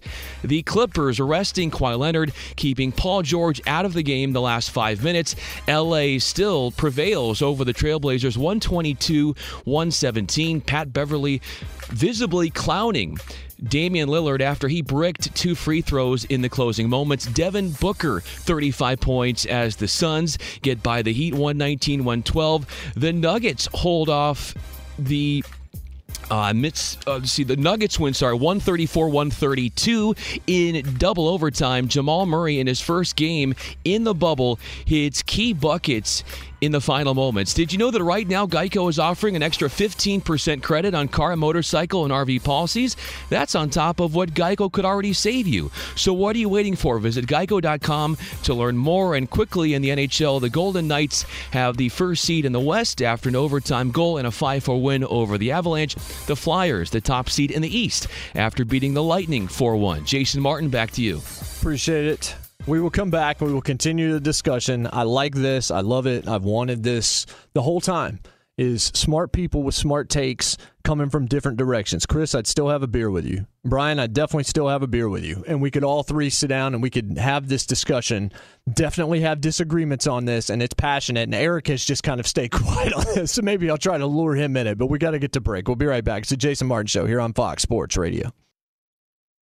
Discover BetMGM, the betting app sports fans in the capital region turn to for nonstop action all winter long. Take the excitement of football, basketball, and hockey to the next level with same game parlays, exclusive signature bets, odds boost promos, and much more. Plus, now you can sign in, place bets, and manage your cash balance under the same BetMGM account in DC, Maryland, and Virginia. With the same username and password throughout the DMV, it's never been easier to play with the king of sportsbooks. Download the BetMGM app today. BetMGM is an authorized gaming partner of the NBA and an official sports betting partner of the NHL. BetMGM and GameSense remind you to play responsibly and offer resources to help you make appropriate choices. Please gamble responsibly. BetMGM.com for terms and conditions. Must be 21 years of age or older to wager. Washington, D.C. only. Please gamble responsibly. Gambling problem? Call 1 800 Gambler. Welcome to 500 Greatest Songs, a podcast based on Rolling Stone's hugely popular, influential, and sometimes controversial list. I'm Brittany Spanos. And I'm Rob Sheffield. We're here to shed light on the greatest songs ever made and discover what makes them so great. From classics like Fleetwood Mac's Dreams to the Ronettes' Be My Baby, and modern day classics like The Killer's Mr. Brightside. Listen to Rolling Stone's 500 Greatest Songs on the iHeartRadio app, Apple Podcasts, or wherever you get your podcasts. Busy weekends are a breeze with American Express Platinum Card. 8 a.m., wait to board plane in the Centurion Lounge. Much better. 2 p.m., grab seats for the game. 6 p.m., book an exclusive reservation with Resy Global Dining Access. Right this way. Because the American Express Platinum Card offers access to the Centurion Lounge, must see live events, and exclusive reservations at renowned restaurants. That's the powerful backing of American Express. See how to elevate your experiences at AmericanExpress.com slash with Amex. Terms apply. What's up? I'm John Wall. And I'm CJ Toledano, and we're starting a new podcast presented by DraftKings called Point Game. Everyone, please welcome Coach John Calipari. We're getting beat by 18. My first game in Kentucky, they're saying Cal's a bust. He can't coach. This is crazy. John Wall runs down the floor and makes a buzzer beater. Yep. You remember that, John? That's my first game win I ever made. Remember, you said you never see me do that. Ladies and gentlemen, Demarcus Boogie Cousins. I called Book. I'm like, yo, bro, I'm about to commit to Duke. And I hung up on him. Bro, I'm talking about. Do you want to tell me how many times he called me all type of names, bro? You really sold me out. You doing this? Bro, I was sick. I remember that like yesterday, man. Love you, John Wall. Thanks, coach. Love you too. You made me everything I am today. Nah, you made me. You made me. I love it. Check out Point Game with John Wall and CJ Toledano on the iHeartRadio app, DraftKings YouTube, or wherever you get your podcasts. It wasn't even supposed to be That's my, my day, bro. It'll be a short segment to finish the second hour of the program, a spirited hour, especially that last segment. So, you know, I, I mentioned some people's names, and pretty much all of them I've either interviewed or have a lot of respect for them. We're just on different sides here in terms of. I, I look at the way things are being covered, and I just say I need to see 100% here. I need to see all sides being revealed.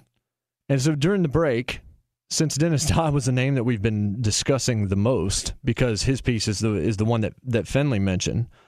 The title was Power 5 ADs, inevitable, in quotes. 2020 college football season will not be played this fall. Let me read a little bit of this piece to you right off the top. There, first off, there is zero positivity in this thing at all. There is no, a lot of people said, or there's still hope. There's nothing. The word hope, I don't even think is even in this piece. It says a cancellation of the 2020 college football season this fall is unavoidable after the MAC canceled its season earlier in the day. Two prominent Power 5 athletic directors told CBS Sports on Saturday. Both reacted to the MAC becoming the first conference to cancel its fall season while also referencing a lack of progress fighting the coronavirus. According to their medical professionals, quote, it's not fair what we're doing to our coaches and student athletes. The sooner we can come to a finality, the better. I think it's inevitable the season will not be played, said another veteran Power 5 AD. Neither AD wished to be identified due to the sensitivity of the situation. And then it goes further with other things he said, talking about what this AD believes about the Power 5 and in what order they're all going to cancel and how it's at this point morally reprehensible to play almost is how it comes across. And that's the tone of the piece. But I'm just going to say this two prominent Power Five athletic directors. That's fine. I'm sure that I'm sure that's legit. How many athletic directors did CBS Sports talk to? Did they talk to two that confirmed this and then they stopped? Or are they just saying two of the ones that they talked to are the ones that said this? The way this is written, especially when the number isn't even mentioned in the headline and so many people don't read the articles, they probably wonder the, oh, all the Power 5 ADs are saying there's not going to be college football season now? You have to report the facts, yes. And you have to be intellectually honest about what you're doing. But there's no way to read this piece as anything but I don't want college football to be played this fall. That's how I read this. And it's backed up almost everything else that I've read that Dodd has written over the past month. He's the guy who said if they play in the fall, three to seven college football players will die, according to a computer science professor that had done some kind of simulation, which we all should be running from simulations at this point based on how wrong all of them have been, high and low, since the beginning of this pandemic because so much is unknown. I'm not trying to be callous here in any respect. I am saying that there is no question to me that there is subjectivity in the way this is being covered, more so than usual. It's almost impossible to be completely unbiased. It really is. And this has become a polarizing topic and it's become a very political topic, unfortunately. But this is the same thing that's been said for months. And this piece is simply propaganda in the way that it's put together. Read it for yourself. We'll be right back. Third hour. Let's get it going. Jason Martin Show here on Fox Sports Radio. I'm in Nashville, Tennessee. The crew is in Los Angeles. You've heard a lot from them tonight. Chris Perfett, Brian Fenley, Eric Roberts. We'll get him into the act here this hour as well. We are in the Fox Sports Radio studios. They are brought to you by Geico. 15 minutes could save you 15% or more on car insurance. Visit geico.com for a free rate quote. Thankful to be here. Grateful to have a microphone. Grateful to have an audience. Grateful to have opinions coming in on social media at JMart Radio or opinions coming from my crew out in Los Angeles. Whether I agree or disagree with them, I felt like that was a compelling hour of radio. And it had a little bit of edge, it had a little bit of bite to it, but it was a it was a discussion where there was passion and a legitimate, genuine passion. And I wondered, and I knew if I brought everybody in after what I laid out in the first segment, there would be some pushback. There would be some disagreement. That's not why I picked the topic. But I think that that's also something that's missing. When we were talking in the first hour about Damian Lillard and how I felt like it was so it was a it was a return to normalcy in the best possible way to have that tiff with him and Patrick Beverley because that's what we've been missing. We don't need a lot of this other stuff that's been going on, and we haven't had these games to be played. Now we got games, but now we got a little bit of edge. We got some bite, and there's it's good to have some Patrick Beverley around. It's good to have some Charles Barkley around. It's good to have the crazy guy, as Charles Barkley had always said. And I think the same is true in sports radio. Way too many shows have guys that agree too much or the disagreement feels forced. Here I didn't I didn't get that sense. I felt like it was people coming from different places to different conclusions. But I certainly lost no respect for anybody. And I feel like the audience were the benefactors, if not all of us. So I appreciate that conversation. I really do. I encourage more of that, not just here, but everywhere. I think that's relevant. I think that's worth hearing. Nobody was silenced right there at all. There were long diatribes from all three of us that were engaged in that conversation.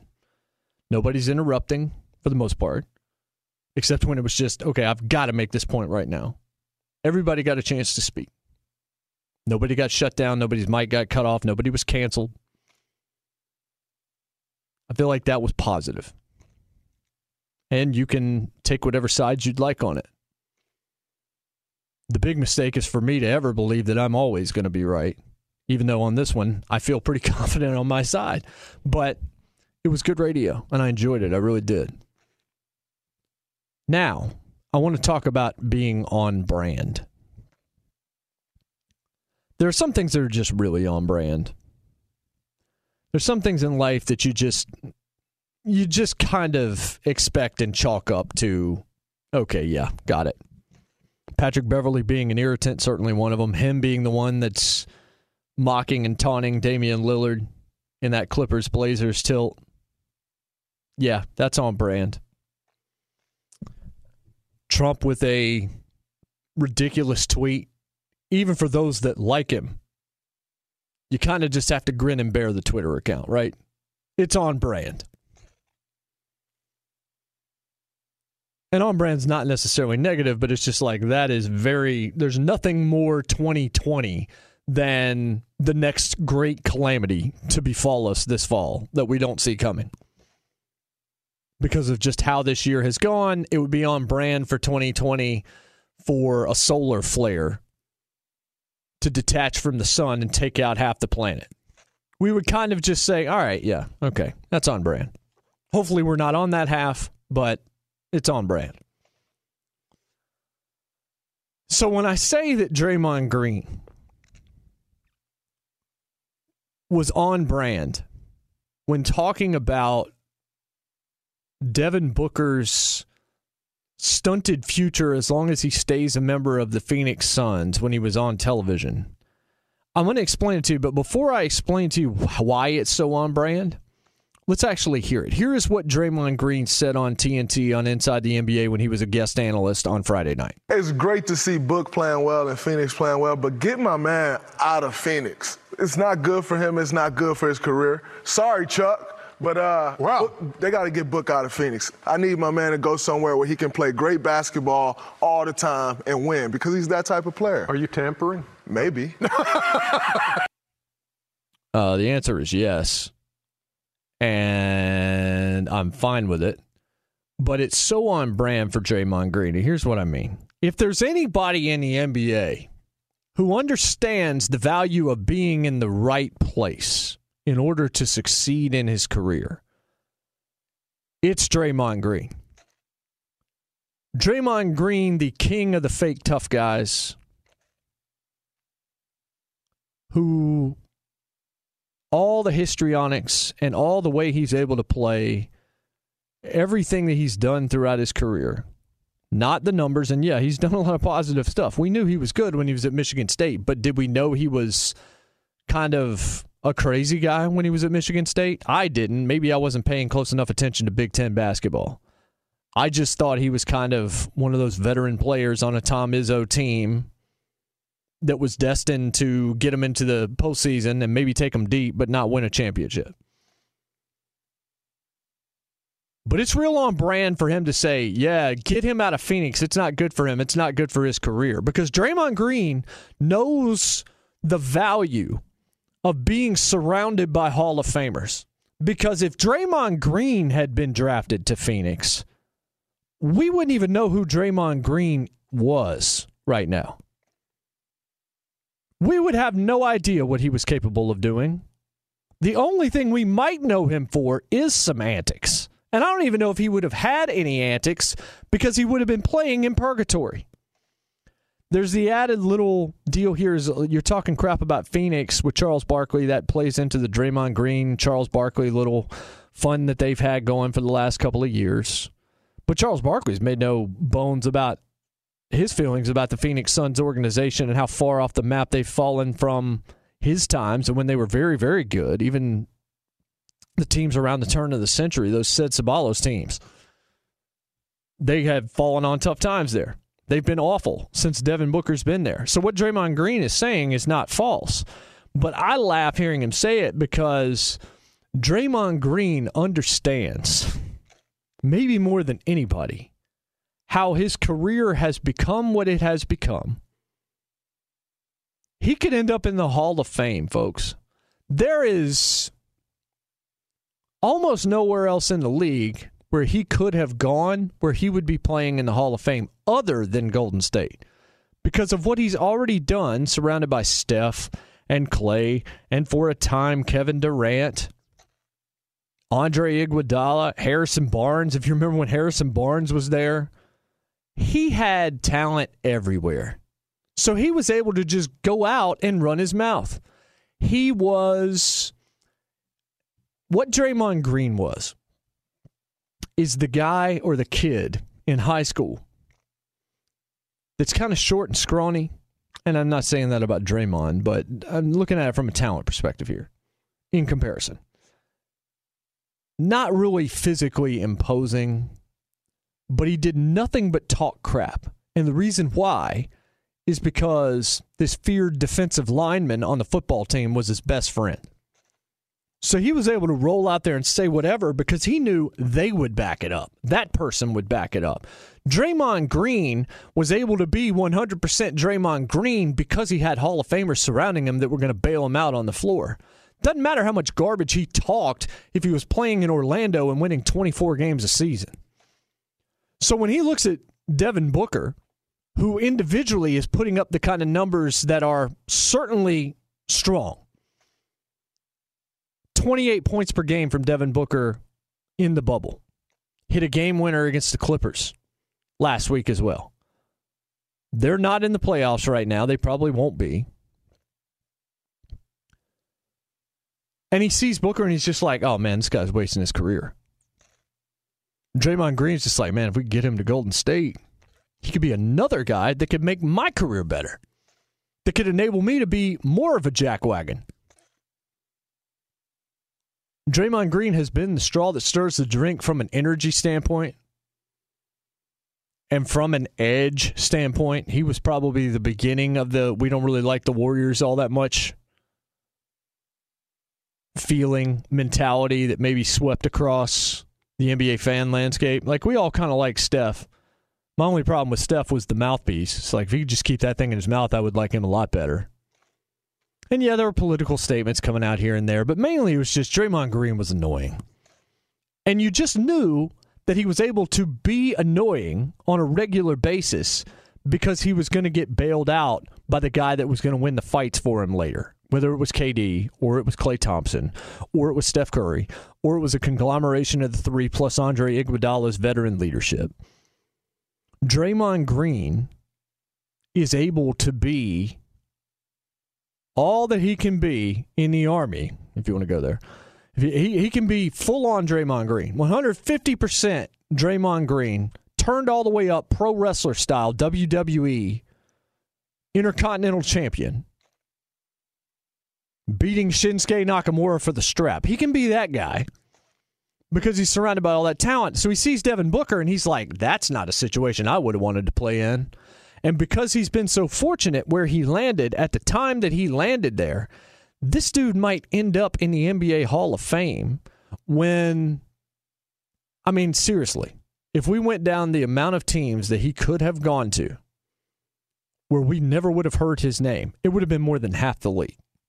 Half the league, unless we were hearing his name for really bad reasons, which nobody would have hoped to see. But Draymond Green, not surrounded by talent, not surrounded by people that can shoot, he's not going to be talking very much. That's why I called him a fake tough guy. He was somebody that was he was enabled basically by everybody that surrounded him. So he's watching Devin Booker, who is a scorer in the way that Draymond Green can't be, but he's surrounded by nobody. He sees the opposite of himself. He sees somebody that's probably better one on one, maybe not as multi talented. I mean, Green is a great rebounder, a great defender. I'm not saying he's a scrub, by the way. The way I'm phrasing this may come across that way, but I'm saying that Draymond Green has been benefited greatly by what has surrounded him. So if it's very on brand for Draymond Green to look at Devin Booker's situation, in which Draymond's an expert on. If any, if anything, he's an expert on. It's being in the perfect situation. And he looks at that and he was just like, mm, man, that's not ideal. If I was in that situation, who knows what I would be? I feel like Draymond Green's confidence, whatever confidence there is, that borders on arrogance at times, maybe a lot of times, it's been buttressed up. It's been raised. It's been there's been a foundation placed under it by that Warriors front line, of which he became a crucial part and a necessary part. But if he's, if he was in Phoenix, he'd be DeAndre Ayton without the height or the explosiveness. And because he can't shoot three like Devin Booker, he needs to help even worse than a Devin Booker does. But what we were saying in the first hour is what does the NBA have? It has a conglomeration of really good talent across the league, but still 90% of the people watching the league think there's like four guys that have a, a chance at really swinging a team to win an NBA title. LeBron James, Kawhi Leonard, Kevin Durant when he's healthy, and I would say Steph Curry. And outside of that, you've seen guys that have failed to do it the Damian Lillards, the James Hardens, those guys. Devin Booker just falls right into that mix of another really good young player, young scorer, who's never going to be able to get it done on his own. And as long as he's playing in a, in a place like Phoenix, that situation's not going to work out for him. Draymond Green had everything around him, and he's looking at Devin Booker and he's saying, I see exactly the opposite of the luck and fortunate nature of my career happening to Devin Booker. And I see another guy that can shoot, another guy with a little bit of edge to him as well, that would be pretty good in Golden State. And I also see an opportunity on television to say something that's going to get me into a segment on Fox Sports Radio for two or three days on all the shows. I'm fine with this. Again, this right here, just like the tiff between the Clippers and the Blazers, this is all positive to me because this is sports focused and it's guys showing some personality and taking a couple steps out. If there was ever a time to kind of jump a little bit outside the norm, even though it's very on brand for Draymond Green, it is in 2020. This is when you should be experimenting, but this is very much the time when if you're Adam Silver, you see what happened with the Clippers and the Blazers, and you just hope that that expands across the league. You don't want it to become violent, but that ain't going to become violent. That's just going to be fun, and maybe they're going to go at it, and maybe there's even going to be, you know, a shove or two if those two teams match up in the postseason. Heck yes, more of that. But Draymond Green, looking at Devin Booker's situation and saying that guy needs to get out of Phoenix because he's killing his career as long as he's there because that's a terrible organization. Yeah, Draymond Green would know. He would know more than anybody in the NBA the importance of being on the right roster at the right time. We'll be right back. So Jason Martin show here on Fox Sports Radio. Discover BetMGM, the betting app sports fans in the capital region turn to for nonstop action all winter long. Take the excitement of football, basketball, and hockey to the next level with same game parlays, exclusive signature bets, odds boost promos, and much more. Plus, now you can sign in, place bets, and manage your cash balance under the same BetMGM account in DC, Maryland, and Virginia. With the same username and password throughout the DMV, it's never been easier to play with the king of sportsbooks. Download the BetMGM app today. BetMGM is an authorized gaming partner of the NBA and an official sports betting partner of the NHL. BetMGM and GameSense remind you to play responsibly and offer resources to help you make appropriate choices. Please gamble responsibly. BetMGM.com for terms and conditions. Must be 21 years of age or older to wager. Washington, D.C. only. Please gamble responsibly. Gambling problem? Call 1 800 Gambler. Welcome to 500 Greatest Songs, a podcast based on Rolling Stone's hugely popular, influential, and sometimes controversial list. I'm Brittany Spanos. And I'm Rob Sheffield. We're here to shed light on the greatest songs ever made and discover what makes them so great. From classics like Fleetwood Mac's Dreams to the Ronettes' Be My Baby, and modern day classics like The Killer's Mr. Brightside. Listen to Rolling Stone's 500 Greatest Songs on the iHeartRadio app, Apple Podcasts, or wherever you get your podcasts. Busy weekends are a breeze with American Express Platinum Card. 8 a.m., wait to board plane in the Centurion Lounge. Much better. 2 p.m., grab seats for the game. 6 p.m., book an exclusive reservation with Resy Global Dining Access. Right this way. Because the American Express Platinum Card offers access to the Centurion Lounge, must see live events, and exclusive reservations at renowned restaurants. That's the powerful backing of American Express. See how to elevate your experiences at AmericanExpress.com slash with Amex. Terms apply. What's up? I'm John Wall. And I'm CJ Toledano, and we're starting a new podcast presented by DraftKings called Point Game. Everyone, please welcome Coach John Calipari. We're getting beat by 18. My first game in Kentucky, they're saying Cal's a bust. He can't coach. This is crazy. John Wall runs down the floor and makes a buzzer beater. Yep. You remember that, John? That's my first game win I ever made. Remember you said you never seen me do that. Ladies and gentlemen, Demarcus Boogie Cousins. I called Book. I'm like, yo, bro, I'm about to commit to Duke. And I hung up on him. Bro, I'm talking about. Do you want to tell me how many times he called me all type of names? Bro, you really sold me out. You doing this? Bro, I was sick. I remember that like yesterday, man. Love you, John Wall. Thanks, coach. Love you too. You made me everything I am today. Nah, you made me. You made me. I love it. Check out Point Game with John Wall and CJ Toledano on the iHeartRadio app, DraftKings YouTube, or wherever you get your podcasts. It wasn't even supposed to be That's my, my jam, bro. Welcome back. Fox Sports Radio studios. They are brought to you by Geico. I'm Jason Martin. Glad to be with you.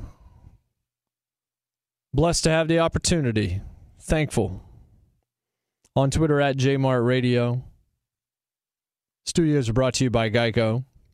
All right, Eric, I haven't talked to you pretty much at all on the show. You've been able to just kind of sit back and listen. So I'll, I'll give you the NBA here. We definitely need some more edge.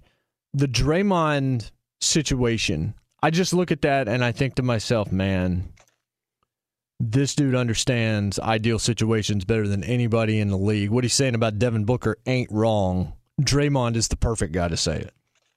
Yeah, and it's he's that's him as a person in general. I feel like you know, I mean, I get why they have these guys on, you know, with the NBA on TNT guys, you know, and he's a character. Yes. But it's one of those things like, dude, you know, they're winning. Leave them alone. Why you got to go out there and say this stuff in the middle? You're not in the playoffs. Deal with it. Like it's just I don't know him, and you know, you know what he's trying to do. It's like, but at the same time, it's how do you think the Suns feel when somebody's like mouthing off like that against your your your star, the face of your franchise, kind of thing? It's just. Yeah, I don't know. It's bad form. It's Dray, it's just Draymond yeah, it's- it's Green petty. unable Yeah, it's- not but- to. But, like you said, it's totally on brand for him as Yes, who he is. is, and then he'll play the victim card and oh well, blah blah blah. It's like, dude, shut up, man. It's like it's back with like when you were saying he's like, oh, I'm not kicking people. Well, do we have you on video kicking people? yeah, It's man. Like, I'm a Thunder fan. I saw what you did. You were the reason Kevin Durant left, basically, because they didn't end up suspending you the way that they should have during the Western Conference Finals as opposed to the NBA Finals. But I digress. That's a long time ago. This was inter- this was interesting to me. Also on brand, Derek Carr. Derek Carr said he's tired of being disrespected. We've heard this before. We know he's a little thin skinned. We know he blocks a lot of people on Twitter. He blocks people on Twitter that have never actually mentioned anything about him.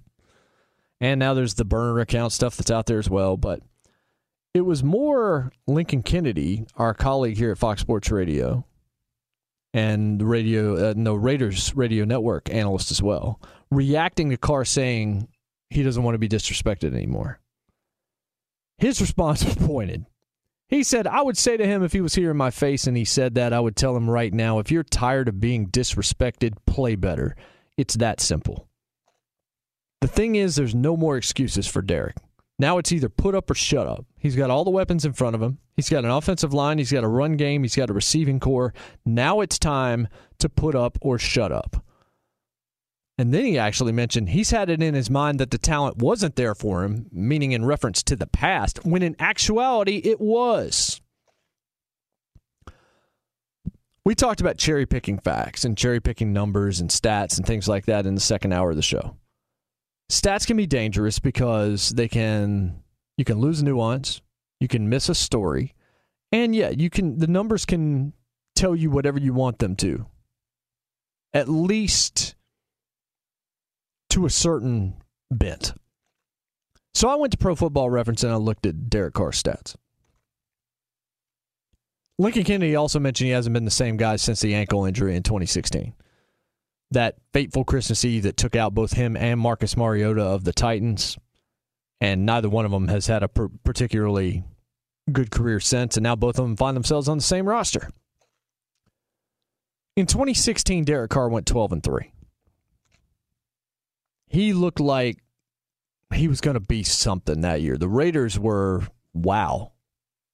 Just kind of out of the blue, that was the team to pay attention to in Oakland. Then he has the injury. Since that point in time, in 2017, he threw for 3,496 yards. In 2018, he threw for 4,049 yards. In 2019, he threw for 4,054 yards. In those three seasons, his completion percentage was, and I'll round up to make it easier here 63, 69, and 70. That's his completion percentage. His passer ratings in those three seasons 86.4, 93.9, 100.8. That all sounds pretty good, right? I mean, completion percentages above 60 and twice above 68 in the last three seasons. This is what I mean about how the facts, you have to be careful not to just look at a few categories, you got to look at everything. Here's the problem for Derek Carr, who doesn't want to be disrespected. Since the 12 and 3 season, do you know what the Oakland, now Las Vegas Raiders cumulative record has been? 17 and 30. And unlike Marcus Mariota when he was here in Nashville, who was missing games, Derek Carr, I think, has only missed one start in the last three seasons. Last two, he hadn't missed any starts, and I think he missed one game. It was 15 games and 15 starts in 17, 16 and 16 in both 18 and 19. If you are the starting quarterback in all but one game over a three season span, your three most recent seasons, and the record that you have behind that is 17 and 30, whether or not it's earned, you're going to take the brunt of that blame. You just are. Quarterback's the most important position in all of American team sports, NFL quarterback. You're going to take the lion's share of the blame. And you're probably going to get an inordinate amount of the credit in most cases as well. It's the LeBron James effect. If you play with LeBron James and you're Kyle Korver, and you go out there as, as Kyle Korver and you score 18 points in a playoff game, the stories are all about how LeBron got you the ball when you needed it, got you involved early, and then you were able to pay off his success. But it's still the story is still mainly going to be about LeBron. And if you go out like Danny Green did a week ago for the Lakers and go 0 for 9 from 3, then it's your fault the Lakers lost and you let LeBron down. As an NFL quarterback, you're going to take a lot of credit and you're going to get a ton of blame. Derek Carr's yardage totals, his last two years over 4,000 yards. His touchdown to interception ratio, eh, was 22 and 13 in 2017. Then it was 19 and 10 in 2018. And then it got a little better. It was a plus four. He went from 19 touchdowns and 10 picks in 18 to 21 touchdowns and 8 picks in 19. So he got a little bit better. I think there are teams in the league that would like to have the stats that he put up 361 to 513 passing last season with a 70% completion percentage and 4,000 yards, and a team with 7 and 9. And the main reason they were 7 and 9 is because Josh Jacobs got hurt. But Derek Carr needs to understand that he accomplishes absolutely nothing good by pointing to supposed disrespect that he's feeling. All that reveals is he's thin skinned. And all it does is put a magnifying glass on anything that he's about to do, positive or negative. You always want to under promise and over deliver or under emphasize and then over deliver. If you're good at something, you don't have to tell people about it. they're going to notice and they're going to talk. If Derek Carr goes out there next year and throws for 4,000 yards again with a 70% completion percentage, and the Raiders are 11 and 5, Derek Carr's probably going to be talked about in a more respectful manner. Now, I think some of this goes back to a feeling that seems legit from day one when Mayock and Gruden got there that he wasn't really who they wanted. And then there was a whole deal with AB. But if you remember Hard Knocks last year, Derek Carr, he kind of, it just kind of came across in a way where Jon Gruden was looking for something else. And those were the reports even early on. It just didn't seem like it was a marriage that was meant. And I'm sure that that probably harmed Derek Carr's confidence. But Derek Carr seems not to understand that the best way for him to succeed and turn heads is not to tell people, hey, look at me. It's to just go out and ball out. We're going to notice. Sports is a meritocracy, the ultimate meritocracy. If he goes out and throws for great yardage and his stats are good and he gets his touchdowns, let's say he gets to 25 touchdowns. I mean, his touchdown percentage in the last three years 22, 19, and 21. We're going to need more from a star quarterback in this league than that in most cases. But if he goes out there and he throws, let's say he gets to 25, he throws 25 and the interceptions stay at nine. All right. He had eight last year. We'll give him one more. We'll say he goes 25 touchdowns, nine interceptions. He had a 70% completion percentage. Let's say that drops back to 67. Okay. And he throws for 4,200 yards. Where's the disrespect going to come from? Which expert, which fantasy football guy, which radio host who is going to disrespect Derek Carr? Nobody. But now that he has come out and said what he has said, if he goes out there, the Raiders have an 8 and 8 record, for example, and he still stays around 21 touchdowns and he throws 10 interceptions, right? And he has 3,700 yards or something. That mediocrity is going to be magnified a thousand percent. Whereas otherwise it would have been, he had a decent season. Now it's going to be the opposite because he has put the onus on himself. He's put the pressure on himself. If you're great at something, a good lesson for you. If you're great at something, let other people notice it. They will tell you. You can reap those rewards by living a quiet life and just going about your business. If Derek Carr believes in himself, he doesn't need to tell us how great he is.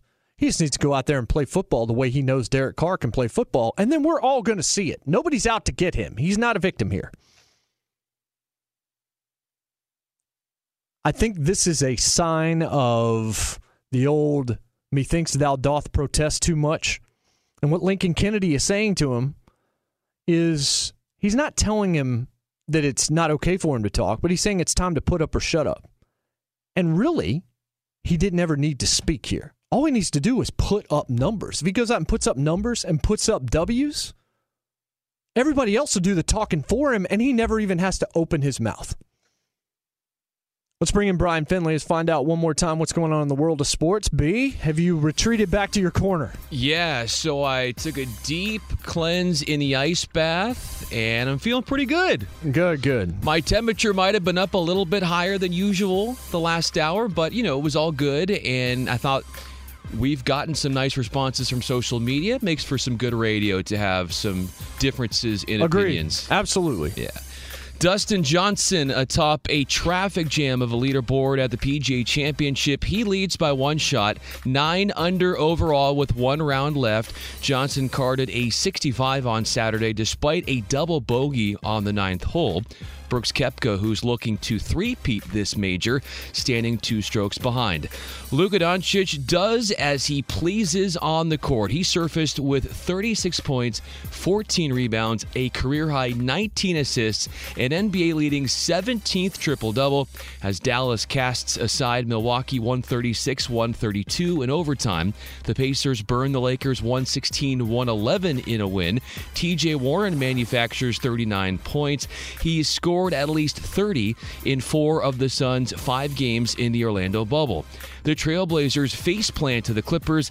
LA minus Kawhi Leonard, stunting Portland 122 117. Patrick Beverley jeering Damian Lillard as he bricked two free throws in the closing moments, which could have given Portland the lead. Beverley and Lillard, along with Paul George, then embarking in a heated back and forth on social media after the game. Devin Booker, 35 points as the Suns rock the Heat 119 112. The Nuggets win in double overtime against the Jazz 134 132. And a Jamal Murray sighting, his first game in the bubble as he scores clutch buckets. In hockey, the Vegas Golden Knights take the one seed in the West after duping the Avalanche 5 4 in overtime. And the Flyers grab the top seed in the East with a win over the Lightning. Back to Jason Martin. Welcome back to the Fox Sports Radio studios brought to you by Geico. It's easy to save 15% or more on car insurance with Geico. Go to geico.com or call 800 947 Auto. The only hard part, figuring out which way is easier. Finished in that thought on Derek Carr. Under promise, over deliver. Keep your mouth shut and ball out. Everybody else will do the talking for you, and you're going to do the talking for yourself on the field. Rule of thumb, something that I have I'm sure I've talked about it on this show before, but something that I've thought about a lot over the last few years, which is your goal in most situations you're going to encounter, I think, is to put yourself in a position where you have the largest margin for error, where you can make some mistakes and they're not going to just end you, where you can survive. And what Derek Carr has done is the opposite. The way to create margin for error if you're Derek Carr is let everybody else talk about Patrick Mahomes, let everybody else fawn over Lamar Jackson, let them talk about all these other guys, stay down, work hard, perform, win, and let the rest speak for itself. It is not to run out and say, please don't disrespect me, because I promise you it's going to be much easier for people to disrespect you if you go out there and even have average numbers. If you go out there and you have above average numbers, I think this right here isn't going to help people make that point for you. Now you've put a target on your back. Now, if you fail, they're going to bring up what you've said. If you succeed, nobody's going to care. So you have created zero margin for error. You have placed pressure on yourself that otherwise would not be there. All the attention is focused elsewhere, Derek. Yeah, you've got a, a brand new building that no one's going to be in. Mark Davis made that clear this week. You've got a better team. Lincoln Kennedy said offensive line's better. They also made some strides on the D line. They did go grab Henry Ruggs for you, who could be a Tyreek Hill kind of player. Josh Jacobs is a stud. Your team is pretty good. You're in a division where we don't know what the Chargers are going to be. We know what kind of talent they have, but we don't know what they've got at quarterback. We know Tyrod Taylor is all right, and Justin Herbert is going to take a little time probably. My Denver Broncos, we've only seen a small sampling of Drew Lock. We don't know exactly how that's going to play out, and we know what Kansas City is. But if you're Derek Carr, the best thing you can do is just not be noticed right now because it doesn't matter it doesn't matter whether or not Jason Martin is talking about how great you are on August the 9th, 2020, before the season starts. Ultimately, the only thing that's going to matter is how many wins the Raiders have at the end of the year and how much you've contributed to said wins. Or on the flip side, how many losses they can hang on you. Just think about that for your life, whoever you are, in whatever circumstance you find yourself the best thing you can do is create enough space where you can make a couple of minor errors and still recover completely from those. You can survive them. You can even not just overcome them, but thrive in spite of them. Derek Carr has just put a big magnifying glass not on his team, but on himself. And it's and all it does is reveal self-consciousness, and all it does is to me make it more likely that that pressure will crush him. His pride got the better of him here. Lincoln Kennedy's right. Put up or shut up. But really, if he had not talked, all we would have had to do is go out there and be Derek Carr. Then we can evaluate him honestly. Nobody's out to get Derek Carr. There's no victim here in Derek Carr. Hopefully he realizes that. I'm not rooting against him. I just think he's made it harder for himself. We'll be right back to finish up the program. It's the Jason Martin Show here on Fox Sports Radio.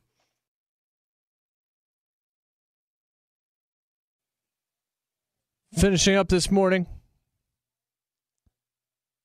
We've had some fun. And we've had some discussion.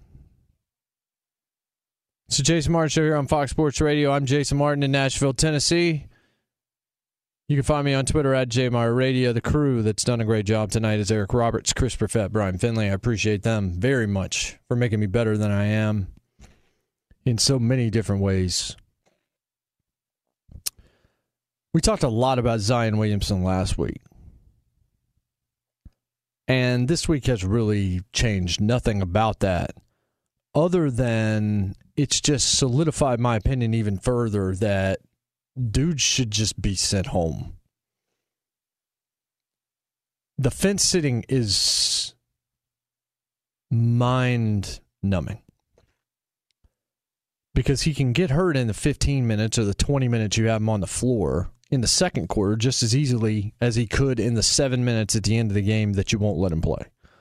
And when they're out there getting trucked by the Clippers by 40, and when he's out there scoring 20 plus for you and you're losing to the Kings by 15, and there appears to be no real emphasis placed on you guys playing into the postseason at all, even though the bubble was, or the playoff scenario, we have all said, felt very intentionally put there to try and get the Pelicans in so that Zion could be on TV during the playoffs.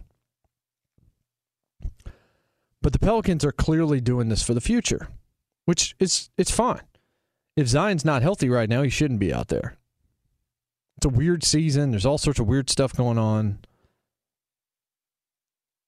But they just need to go ahead and pull the plug on this thing for this year.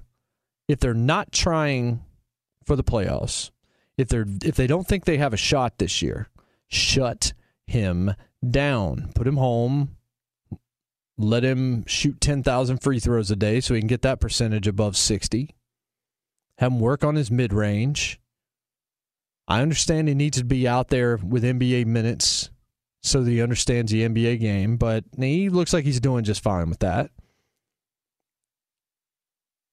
But him being in the bubble and him being out there right now, the worst thing possible is you guys going half speed, not even really trying to make it into the playoffs and being careful with him, and he still ends up rupturing an Achilles or something while he's out there then what do you have? You either let him play and take the training wheels off, or you put the bike in the garage for now. And you live to fight another day. And I don't think there's any Pelicans fans going to be disappointed if Zion is shut down right now for the rest of the year. Something ain't right here. Skeptics, it just opens up a easy way to go conspiracy theory and say, well, what else is wrong with Zion Williamson? Just how banged up really is he? And then it leads me to think about Greg Oden and other comparisons. We want Zion Williamson out here for the next 15 years playing basketball. Believe me, folks. We all do. It's going to be much better. He's going to be so much fun to watch. We think. Yeah, it could get derailed. We hope that it won't. But it seems like right now, the Pelicans have resigned themselves to we're going to worry about the future. So if you're going to worry about the future, then worry about your future in this league being relevant, being marketable, all of those things. Shut him down. Period. If you're not playing him at the end of games that you have a chance to win, then he shouldn't be in there at all. You want to be careful on ramping him back up and minutes restrictions and all this. Restrict him to zero minutes so that you have a chance for him to be fully healthy next season. Because you're not beating the Lakers this year. You're not beating the Clippers this year. You're not beating Milwaukee. You're not beating these teams, even if you were to get to the finals. Not this year. Shut Zion down. Make sure that he keeps his weight off. Work with him. Let him get a little better, a little bit more seasoned, I guess, during one more off season, and then bring him back ready to go. And then let's see what the Pels are in 2021 or 2020 into 2021. Because you ain't accomplishing nothing with this. Appreciate the show. Appreciate all you guys. See you next week. Infinity presents a new chapter in luxury, the premiere of the all new 2025 Infiniti QX80, live March 20th from the edge at Hudson Yards in New York City, featuring a performance by Jon Batiste. The all new 2025 Infiniti QX80 is an SUV designed to help every passenger feel just right. Be the first to see it March 20th at 7 p.m. Eastern, only on iHeartRadio's YouTube channel. Save the date at new-QX80.com. Don't miss it. 2025 QX80 coming this summer. Today's episode is brought to you by the American Society of Magical Negroes, a fresh satirical comedy about a secret society of magical black people starring Justice Smith, David Alan Grier, Ann Lee Bogan, and Nicole Byer. As an official selection of Sundance 2024, the American Society of Magical Negroes has been heralded by critics as an uproariously sharp-edged satire and a must-see. Now playing only in theaters. Visit the American Society of Magical Negroes Film.com to get tickets now. Welcome to 500 Greatest Songs, a podcast based on Rolling Stone's hugely popular, influential, and sometimes controversial list. I'm Brittany Spanos. And I'm Rob Sheffield. We're here to shed light on the greatest songs ever made and discover what makes them so great. From classics like Fleetwood Mac's Dreams to the Ronettes' Be My Baby, and modern day classics like The Killer's Mr. Brightside. Listen to Rolling Stone's 500 Greatest Songs on the iHeartRadio app, Apple Podcasts, or wherever you get your podcasts. This is Holly Fry from Stuff You Missed in History class. The national sales event is on at your Toyota dealer, making now the perfect time to get a great deal on a dependable new SUV, like an adventure ready RAV4. Available with all wheel drive, your new RAV4 is built for performance on any terrain. Or check out a stylish and comfortable Highlander with seating for up to eight passengers and available panoramic moonroof. You can sit back and enjoy the wide open views with the whole family. Check out more national sales event deals when you visit buyatoyota.com. Toyota, let's go places.